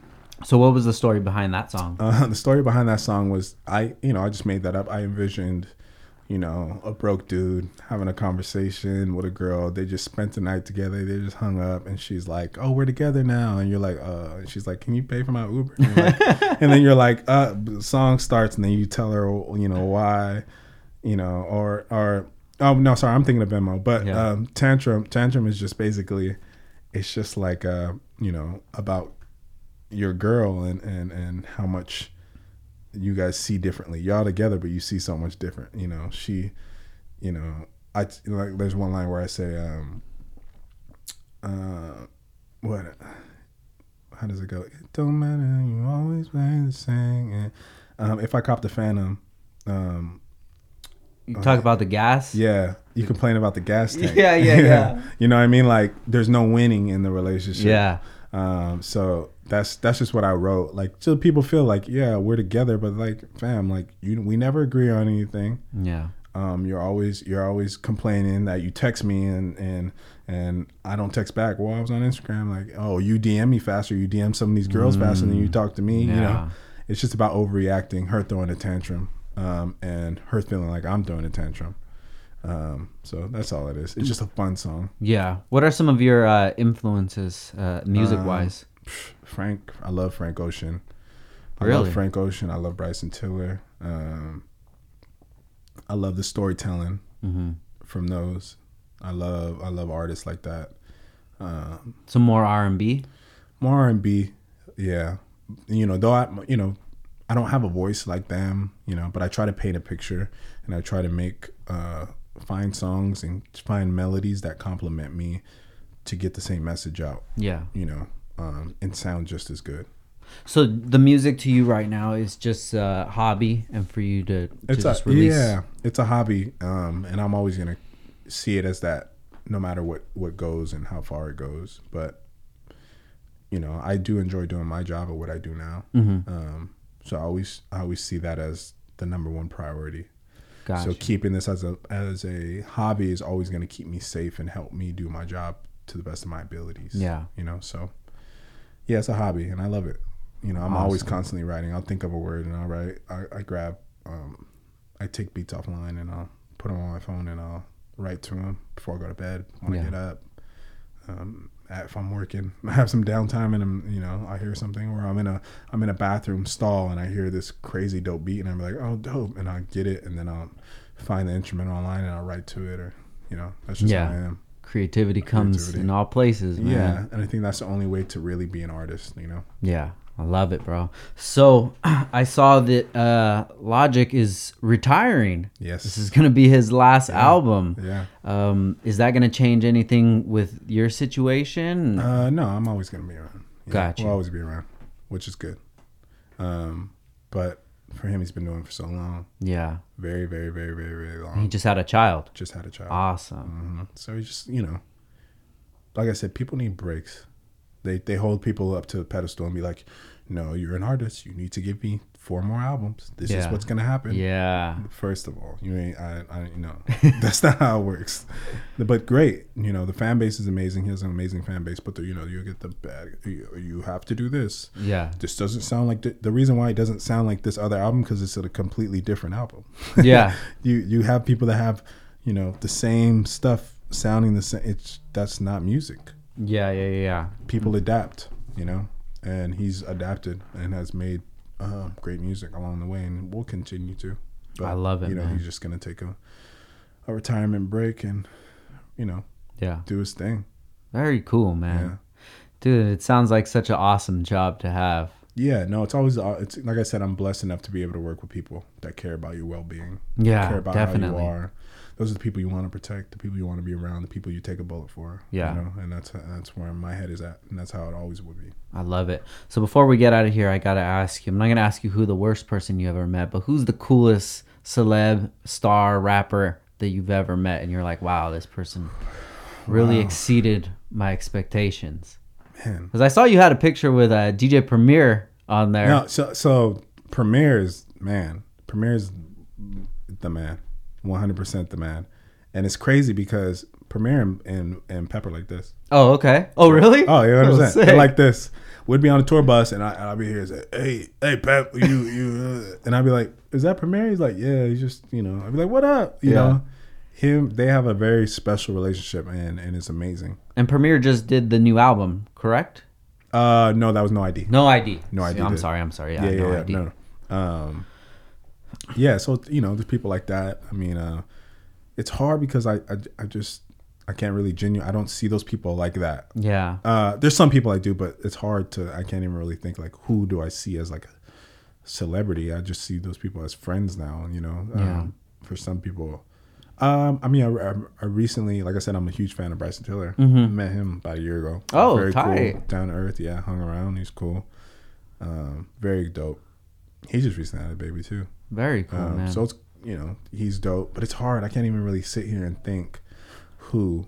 Um, I uh, oh, sorry. go ahead. Ad- Adam Sandler used to come to New the time. Very oh, no shit. I always he'd always be like, "Yeah, let's play. You know, like uh, he loves basketball. Yeah. Um, so he was always nice, man. Very, very, very genuine and nice. You just catch people, and it, like I said, that's a little different because I wasn't like close to the guy or nothing, but he was always nice. Uh, like I said, that's not what I look for either. Yeah. You know, but it is always appreciated when they're able to be normal around you. Yeah. You know, and I when someone is able to be a normal around you, I don't ever want to take advantage of it. No, definitely. A lot of people get too comfortable and they're like, "Oh, I'm now cool with this person. Let me get a picture from my uncle, my cousin, and and let me be in your next movie." Yeah. It was like, have you ever acted before? like, it don't work like that. You know, Yeah. so so um, I try to just be level headed and and and sh- you know, uh, take it with a grain of salt and be like, yo, I'm actually talking to this person, and I'm never, gonna, I'm not gonna sit here and ask for no picture. I'm just gonna always remember these moments. You know? Yeah. Awesome, man. I don't think I could uh, meet Drake. I would Yeah. probably faint. Yeah. That's probably about it. Yeah. I think you could. You'd be able to be like, all right, you the head nod, like, yeah, I respect Like, you, bro. well, what's up, dog? Yeah. Oh, shit. yeah, yeah. But people do that. People, you know, Drake would look at me like, oh, yeah. and then they'd be like, you know, um, it's like I said, I just, man, I don't even look at some of them half the time when I was working. I'd just be like this because I don't want them to think I'm, I'm just like, Yeah, I'm, like, you listen, you're a legend. I respect you, but I'm just like, just work, work, work, work. If you need me, you need me. But I try to just be as level headed as possible and just so they can see that. I don't want them Yeah. to think differently, you know. Spoken like a true professional, bro. Yeah, got to. Then, then when I get home, I'm you know I'm chilling at home. I'm like, Yeah. but You early write- on, you write it on the no, wall. 100, percent 100. percent Yeah, Jay Z. Uh, I met I met Rihanna at a at uh, Nobu one time. Oh, She really? was very sweet, very nice. You know, that's when I'll take the hug. I'm like, oh, Rihanna. You know, she she was very cool. But even that, I'm just always level headed. She said something to me, and I think she was like joking, and I laughed like, oh, okay, and I was like back into it real quick. Just laugh because she wants you to laugh. you know, like Yeah. don't you know? I just like I said, I just my biggest thing is I just want them to feel as comfortable as possible. Don't want to be the fangirl, the fanboy, whatever Yeah. you want to call it, because that's not fair to them. And I'm in this position position for a reason, and I don't want to neglect it. So that's how I see it. Awesome, man. Jordan, it was so awesome to talk to you, dude. Same, Great man. combo. Same. We could, we could have talked for hours. Hell yeah, I'm over here sweating. uh, bathroom break. I love it, bro. So before we get out of here, can you tell people where they can find you at? Um, IG is Jordan Bo Harris. Um, Twitter Jordan Jordan Bo Harris. That's all I have. And the YouTube? Uh, yeah, same. YouTube Jordan Jordan. Is it Jordan or is it Bo? I think it's uh, I think it's Joe Borden, uh, Bowden, or that was I should- Jordan I should Bo. Harris. Borden. there's there's two of them. Yeah. There, you have two YouTube pages. Oh, do I? Yeah, there's one that has Oh, just the music. a few hundred, and then another one has like uh, yeah, I one I think five one or is something. I think one is music and the other one is just uh, Got you. Yeah. So yeah, one of them. I love it, man. Jordan, thank you so much, man. Thank I you, really bro. Thank you appreciate you, having being me. here. And uh, big shout out to our sponsor, Heel Toe Automotive. Been in the Honda community since 2002, supplying you guys with all the Honda parts you need. Make sure you guys check them out. Marcus will take care of you. HeelToAuto.com or on Instagram at Heel Toe Automotive. And uh, make sure you guys check out Jordan and uh, check out Caroline. I like that song. Yeah. Video's dope, man. Do. Yeah, I appreciate it. I like it. It's I'm gonna old. groove to that with my wife tonight. Oh, nice, nice, nice. Downtime with Downstar episode 186, and we out. Peace.